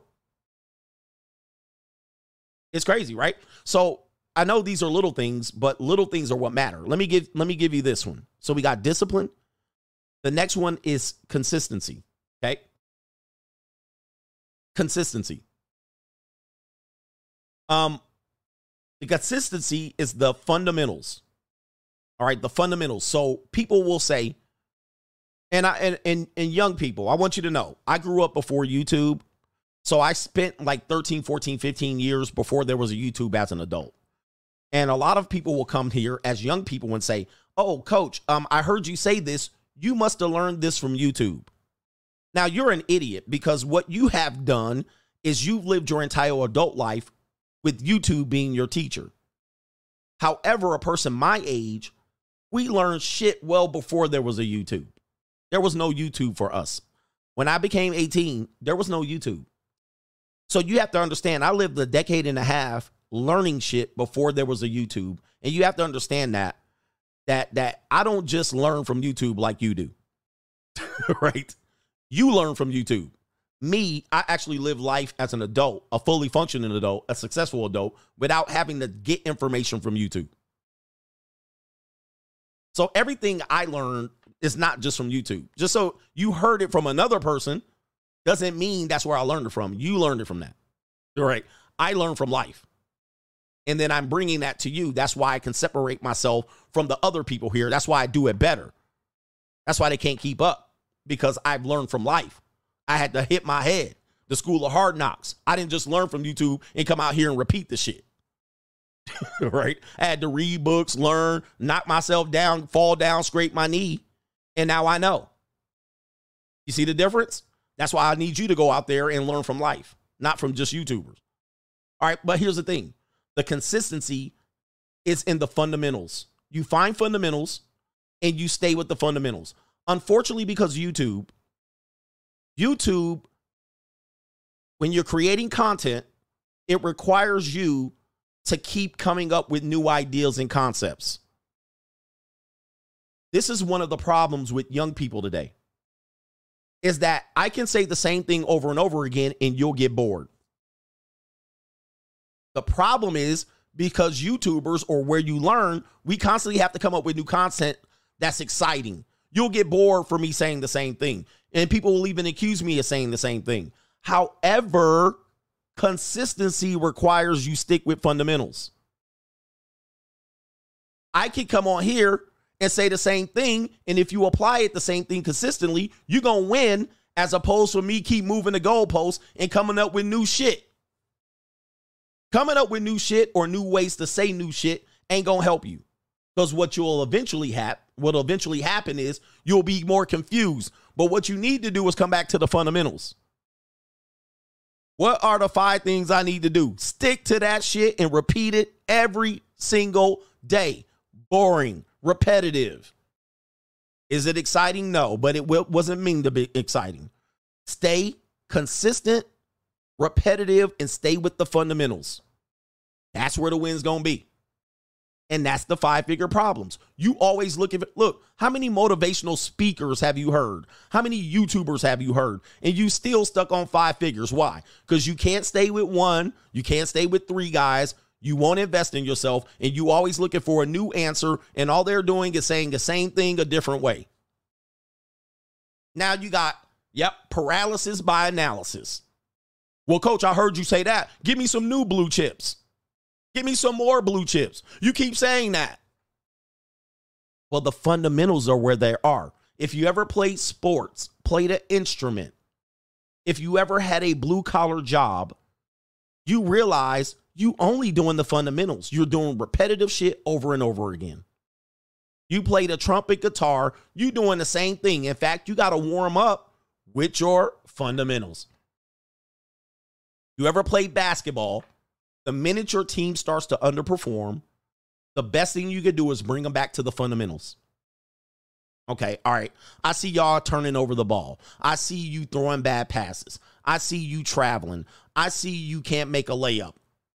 You're not losing because uh, you're not losing because your X and O's are effed up. You're losing because your team lost focus on the fundamentals.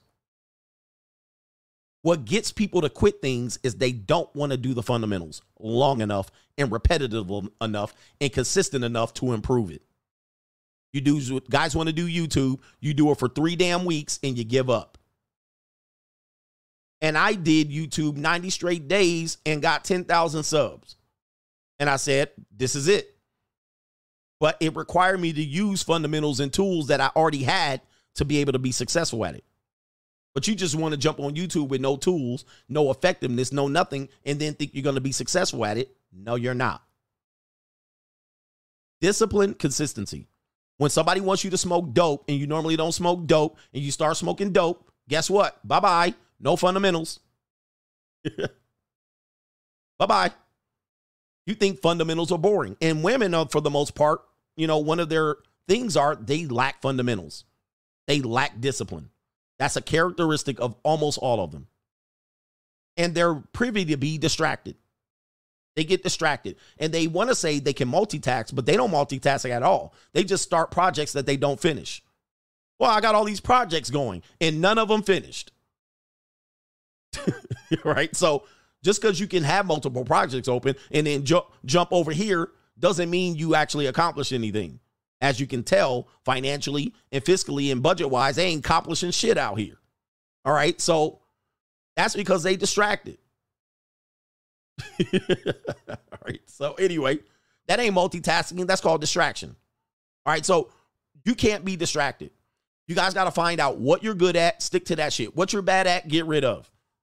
Whether it's people, women, kids, whatever it is, house, investing, whatever it is, dope, beer, partying, lifestyle, bad family members, crackheads. If you're bad at that, get rid of them. You can't handle them. Okay? Focus in, put your head down. Focus on one goddamn thing and do that shit over and over again, over and over again, over and over again. That's going to get you the compound. See, the compound, you guys think a compound interest, the eighth wonder of the world, as investment, but you don't think of it in your daily life. You don't think of it in the people you deal with. You don't think of it in your whole entire lifestyle. Okay. Compounding means that not only do I put money to get use, and over time, 10, 12 years, the interest spikes. Compounding also refers to the people that you're with, your relationships, how you parent, your social, your socializing, your family, your extended family. If you have bullshit people you compound with daily, you interact with these people daily. Guess what? Over time, that shit gonna be a net loss. As opposed to the person that got rid of the bullshit, the dead weight, the scavengers, the parasites, the leeches, the cockroaches, those people are to compound over time positively. It might not be tomorrow, but 5, 10, 15 years down the line, you're going to figure out real fast. Okay, I left the black community, got rid of straggles. Guess where my life is going?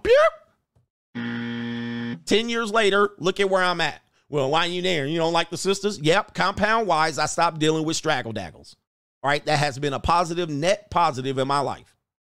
Then I got rid of the fat women. I started getting rid of people left and right. I was like, these people ain't gonna get me nowhere. These people are trying to mess up my fundamentals. So you don't need to work the day off. Oh, work is and everything. Money is and everything. Take time to smell the roses. You're smelling the roses, and you live with your parents and your uh, kids by two baby daddies. like, wait a minute. You need to go get the work. All right, that's what you need to do. Trying to tell me to slow down, and you need to catch up. All right, so let me get to the last point. Let me get to the last point. Yeah, every day you smoke dope, every day you take a drink, every day you uh fornicate with somebody that you could have saved that nut. Every day you do that, you compound net loss. Well, it don't matter, Sean. Sean, it ain't no big of a deal. Yeah, keep telling yourself that. Keep telling yourself that. right? And then the other person is just skyrocketing after 10 years. You think that's an accident? You think that's an accident? It ain't an accident. That shit is on purpose. that shit is definitely a net loss versus a net gain. And it had a direct impact compounding. Last one. Because I'm getting tired here. Agency. Discipline, consistency, agency. Own your shit. Own your shit. Take responsibility for your shit. Mistakes and all. Mistakes and all. What that means is there ain't no more excuses. There ain't. There ain't no more excuses, ninjas. For some reason, we love history, but we don't learn from history. We got a lot of people with hindsight 2020 vision. And we can go back and talk about all the bad things done to ancestors, all the bad things done to women, all the bad things done to black men and men in general, all the bad. We love to talk about that shit as if that shit gonna matter tomorrow. And plus, I can use it as reference material. But I also know I have to make adjustments to my life so that these things don't happen again. And that the solution is not the people that did us bad. It's not within them, it is within me. Thus, if I seek the solution from the very people who did me wrong, I'm actually leading myself astray and confusing myself. I'm bamboozling myself. Thus, they cannot correct my problems. They caused the problem, but they are not the correction. The correction is within me, and I must have agency. I must own my shit. I fucked up.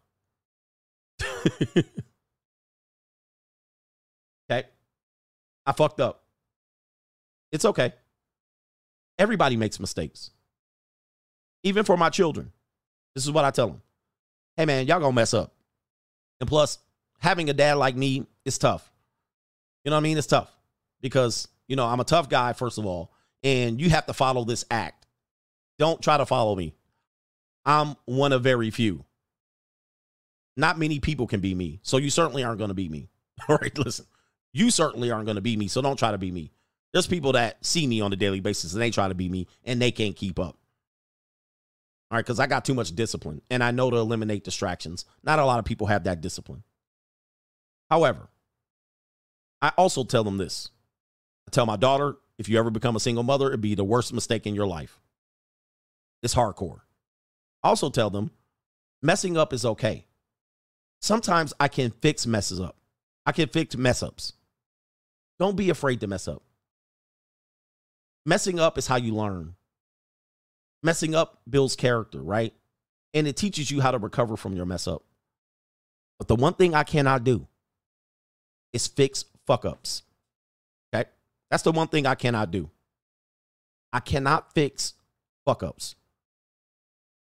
So if you fuck up in life, I can't help you. I cannot help when you fuck up.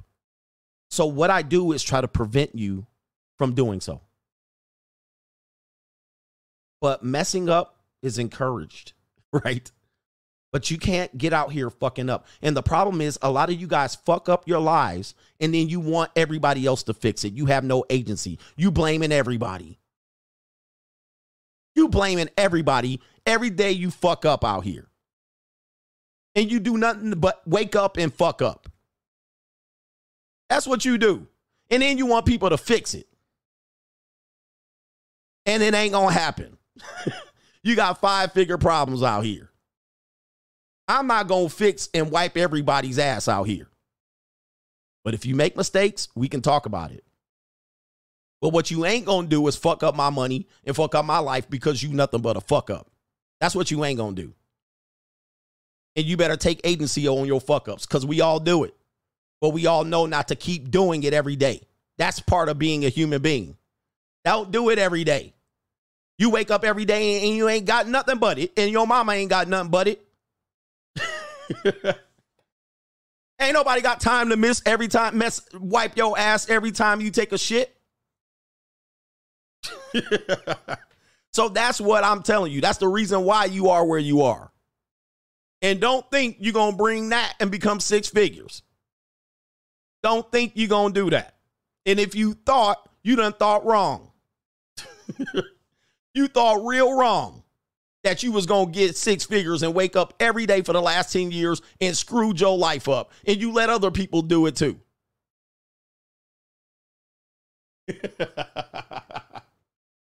but you thought I was going to be nice to you. Here's the thing I decided not to go to the club for five, ten years. I decided not to smoke weed. I decided not to take drinks. I decided to go work out. I decided to not spend money frivolously. Now, 10 years later, look at me. 10 years later, look at you, and you want to tell me there's something wrong with me for being where I am. It ain't luck. It was discipline, consistency, and agency that got me here. You, on the other hand, take a look at yourself, right? Anyway, take a look at what you've done over the last 10 years and you compounded every time you went to the club, every time you bought drinks, every time you smoked weed, every time you did all of that bullshit. It ain't no damn surprise where you are versus where these other people are. It ain't no surprise. But you out here surprised. Please. It's annoying. Beneath me. right? Anyway, don't be surprised at the results you got by the work you didn't put in. Hard work beat talent when talent don't work hard. And that's how it is. And you can ask Giz. And it ain't got nothing to, way, to do with, with the way you look, your gender, your height, your size, the color of your skin. It don't have nothing to do with it. That's part of an agency. It's part of agency. Anyway.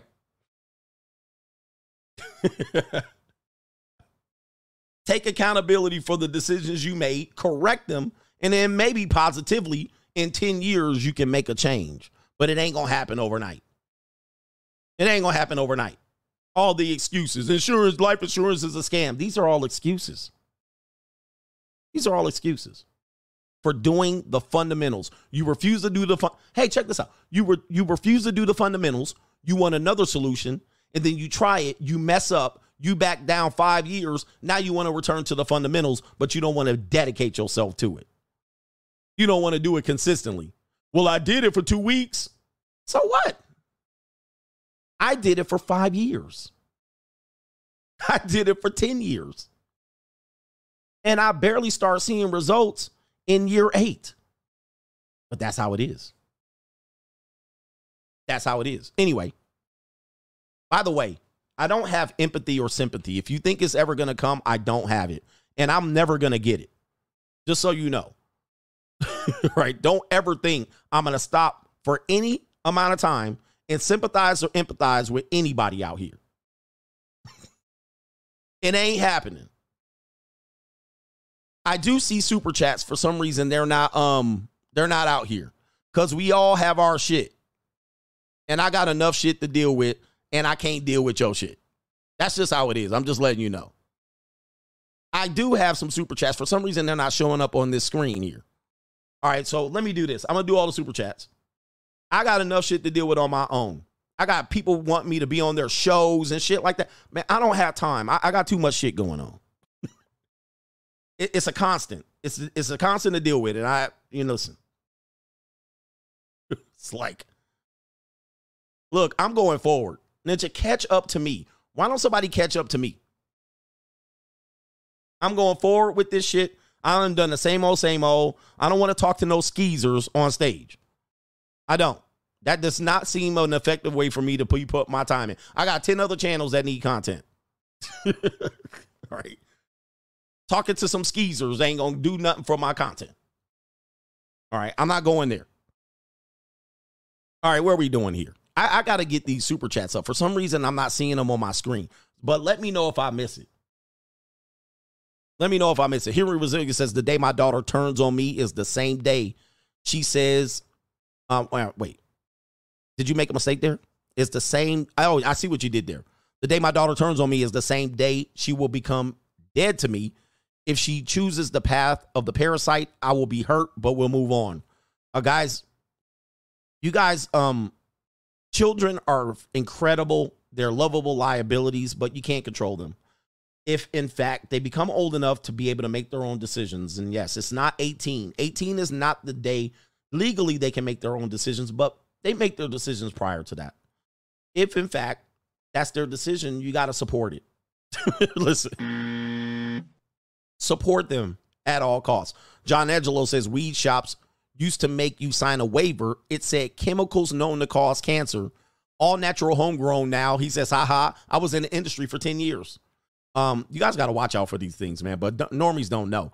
Uh, where we got here, sweaty boy. He says the ninja one for the jar. Thank you for the ninja jar. John Ellison said, "Yo, I'm behind right now, but you got to clip that part where the girl says she's in jail. As long as people buy, I'm gonna sell this cat." All right. Jeff, the producer says, "Fast coach, I lost a lot, but my few wins literally set me free for life. Great blue chip mindset stream, free agent lifestyle for life. And as you can see, this is why uh, moving forward is not going to be this. Uh, this is not going to be part of the show, not part of the free, not a part of this channel. All right. Um, DB says, speaking of life insurance, a few years ago, I found out my mom had a life insurance policy on me.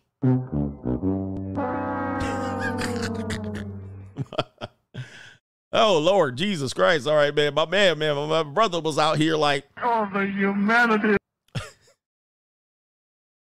All right. Uh lucky you're still here. Shout out to Infamous NYC. Do you love Nike? He says, Do you love Nike but not own the stock? Do you use Verizon but not own the stock? He says, Do you shop at Costco or Kroger but not own the stock? It took me three years of investing to get my dividend income to four figures monthly. Damn, stay focused. Yo, and we got some people preaching on this um on the money mindset. We got some smart, in tune people. Some people are like, I don't mm, mm, mm. Dude, I always tell you, how many Nikes do you earn versus the stock? What's more expensive? What's more expensive, the Nike stock or the shoe? Anybody answer that one? John Stewart says, Hey, coach, heard about you from the Black Ram 313. Appreciate all you do, brother. Can't Ninja Watch not support no more free agent lifestyle to the casket drop. Shout out to the legendary Black Ram, Black Ram 313. All right, shout out to you. Alex Tyson says Belichick, Popovich, and Saban are three of the best coaches ever, and they're all boring and preach the basics, no flash. Facts. All right, some of them, and of course, there's always a exception to the rule. But if you look at sports championships, much of the coaches were simply one dimensional and boring. Most of them. There are exceptions to the rule. All right. Um, even the Bulls and the Lakers, they all had a boring, methodical offense and they stuck to it. It's one of my favorite offenses of all time, the triangle offense. And I'm not just saying it because it was popular. If you have the if you have the uh, athletes, you can win with it. All right. Um, but um, uh, the triangle offense is very rigid. It's boring and repetitive. And Phil Jackson would always catch Kobe, especially when Kobe was young. He would pull him over and say, "Run the triangle." He became a great player not just because of the triangle, but because he knew where the shots were going to come from. And a lot of people don't understand that about sports. If you know, if you, a lot of people don't know anything about offense and defense X's and O's. Michael Jordan and Kobe Bryant played the same position. All right.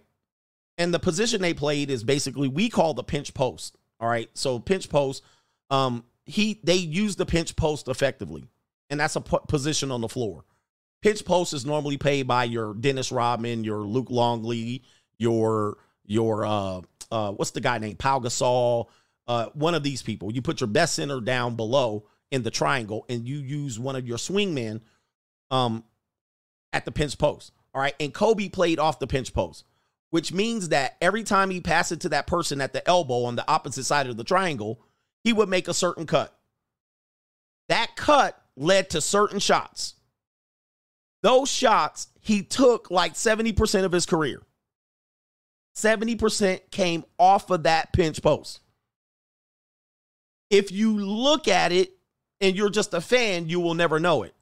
But, but the reason why these players can be great is because they can practice the shots not around the entire floor.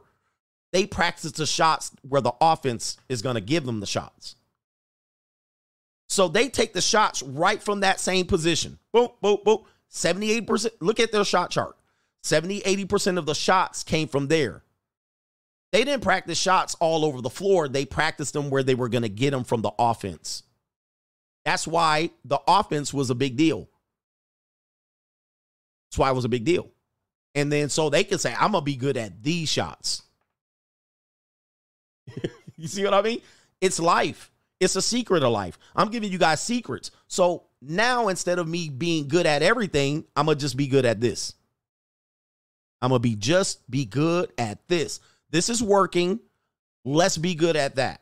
And then I'm gonna practice that every day. All right, but you know, listen, we getting a little too deep.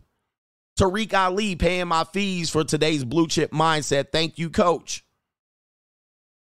Thank you, sir. Oh my goodness, I got to catch up to everybody. I'm going to catch up to everybody, trust me.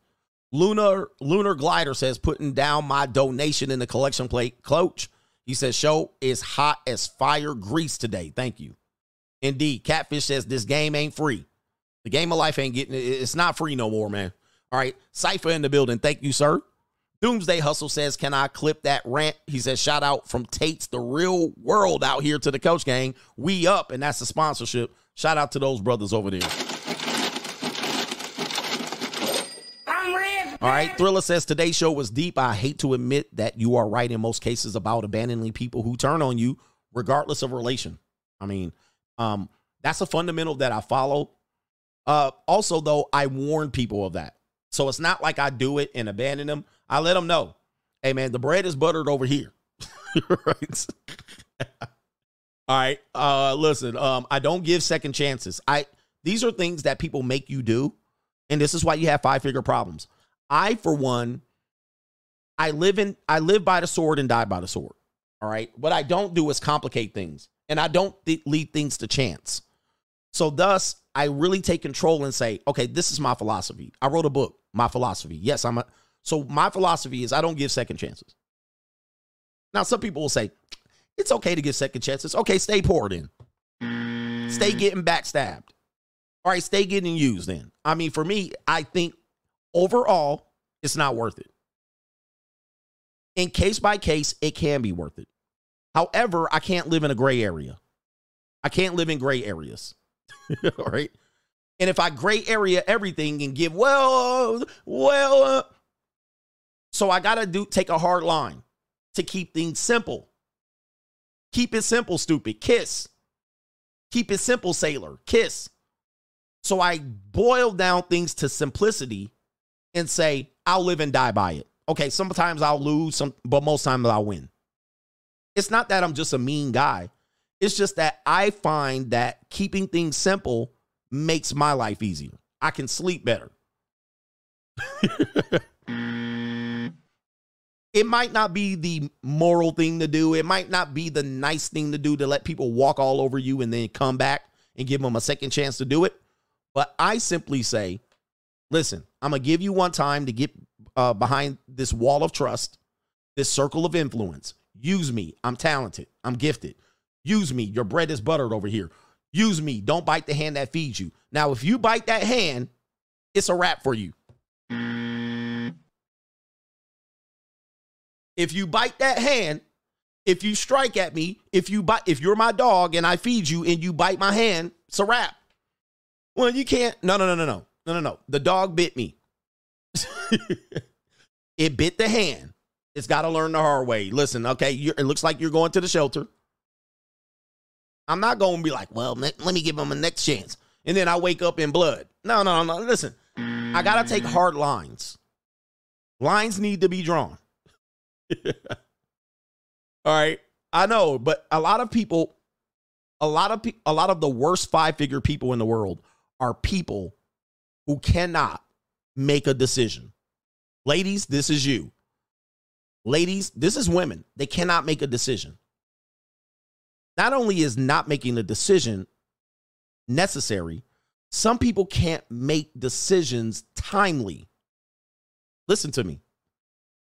This is all shit that you're gonna blame on other shit. Well, short man, come. Listen, most people can't make decisions. They suck at making decisions, and even worse, they can't even make decisions in a timely manner. That's how losers live their lives. They're sitting there thinking, thinking, thinking. Th- not a moment's gone. Now you got the result, and you still ain't made a decision. Me, on the other hand, I make decisions fast and swift so I can keep moving on.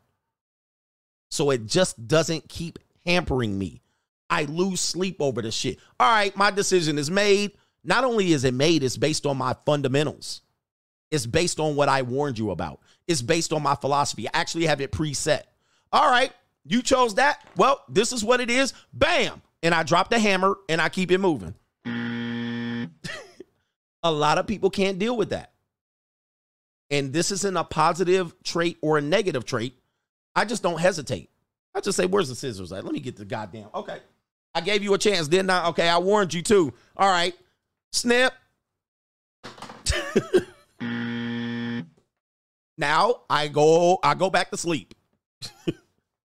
now they might say, well, I didn't need the shit anyway. But guess what? Eventually, they'll need me before I need them. And that goes for anybody. This is just who I am. They'll certainly need me before I need them. A lot of people ain't on this level though. And you'll never get there. You'll never get there. All right, because you're a follower. You are not a leader. right, here we go. And will I take some L's? In the interim, yes, but long term, no. This will be best decision I will ever make. All right. All right. Uh, shout out to Kevin Sullivan says, Coach, I'm not red pill no mo. He said, shout out to the Train Yang gang. All right, we're almost done. Train Yang. All right, anyway. All right, what do we hear? We got uh did I get Glenn Beck? I did. Let me make sure I refresh because I want to get everybody before we go. All right, we did. Let's go. Uh Cash App, PayPal. I might do that long PayPal tonight. Uh what we got here? Mr. Banks says listening while at work. Thanks for the wisdom. Indeed. Some of you guys will stay at jobs for 15 years going absolutely nowhere, getting promoted over, and you can't make the decision to bounce when you got screwed over in year three. This is unbelievable shit to me. To me, I don't get it. you stay there plugging away. I don't know why they don't respect me. Man, please. Cut they ass, man. Like what? But you can't do it because you're in a need position. I know, I got a lot to say. All right, Mr. I can't pronounce it. Mr. H.A. says, the more I understand them, the less I love them. You, you got two choices. All right, this person says, don't feel bad about the blue chips. They help me also. I own a boring business, six figure selling soap.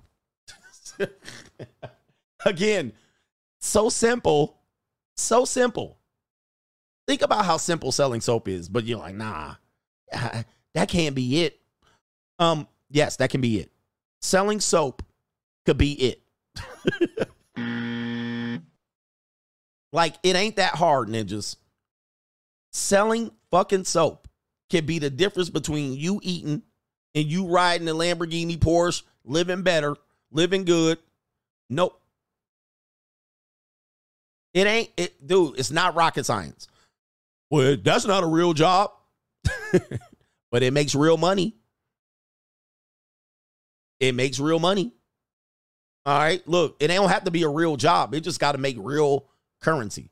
Shout out to Cortez says, Coach, Coach in the building. All right, what do we got here? We got our man. This is Monzio says, appreciate the info today. Thank you, sir. All right, what do we got here?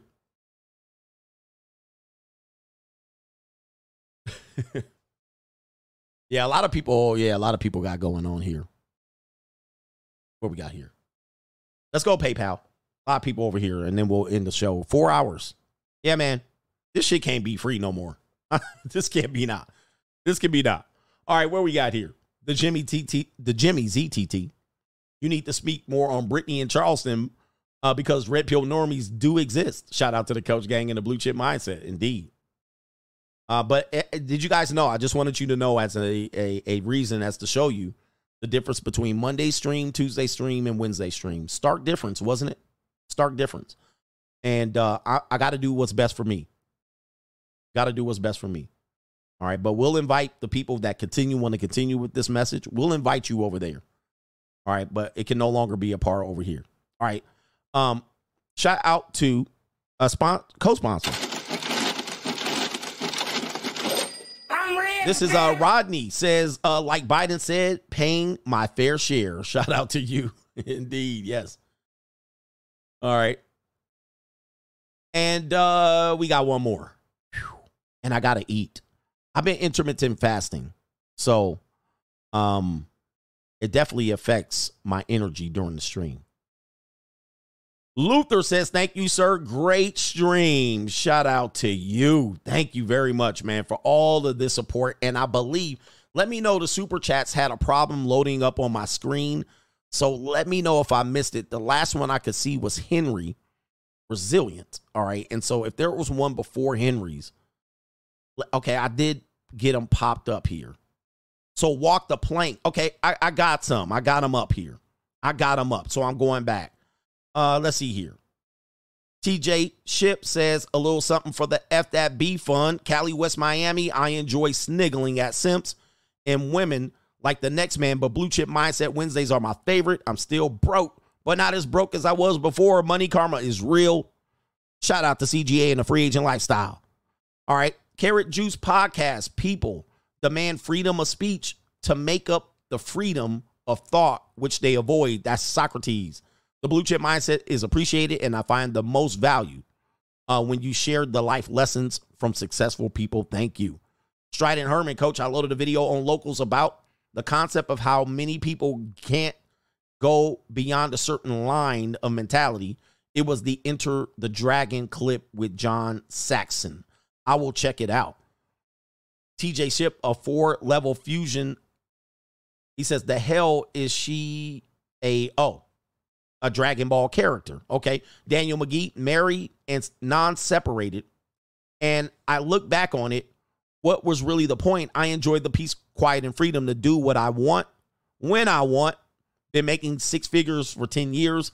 It is true what you say. She did me a favor and I'm only 38. She let you off the hook. In fact, most men don't want to get married. In my opinion, you were forced into marriage. More likely than not. You wanted a wife. You wanted a wife. Just like women want a wedding and not to be uh, a wife, you wanted a wife. You necessarily didn't want the marriage. All right. You wanted a woman that played the wife. That's what you wanted. right. But did you get that? Henry Resilient, your story in Boosie scared the hell out of me. Indeed. Oh, and it comes, it comes, guys. Walk the plank, joining the money mindset, going to binge, watch during the hurricane in Florida.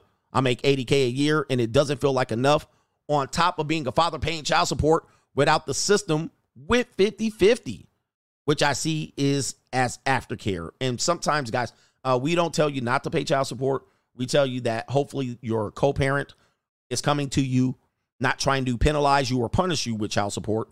And uh, if you're paying child support out of need or you want to give out of the kindness of your heart and she's not entitled to it, by all means, give her whatever you need to do to keep her from turning into a psycho.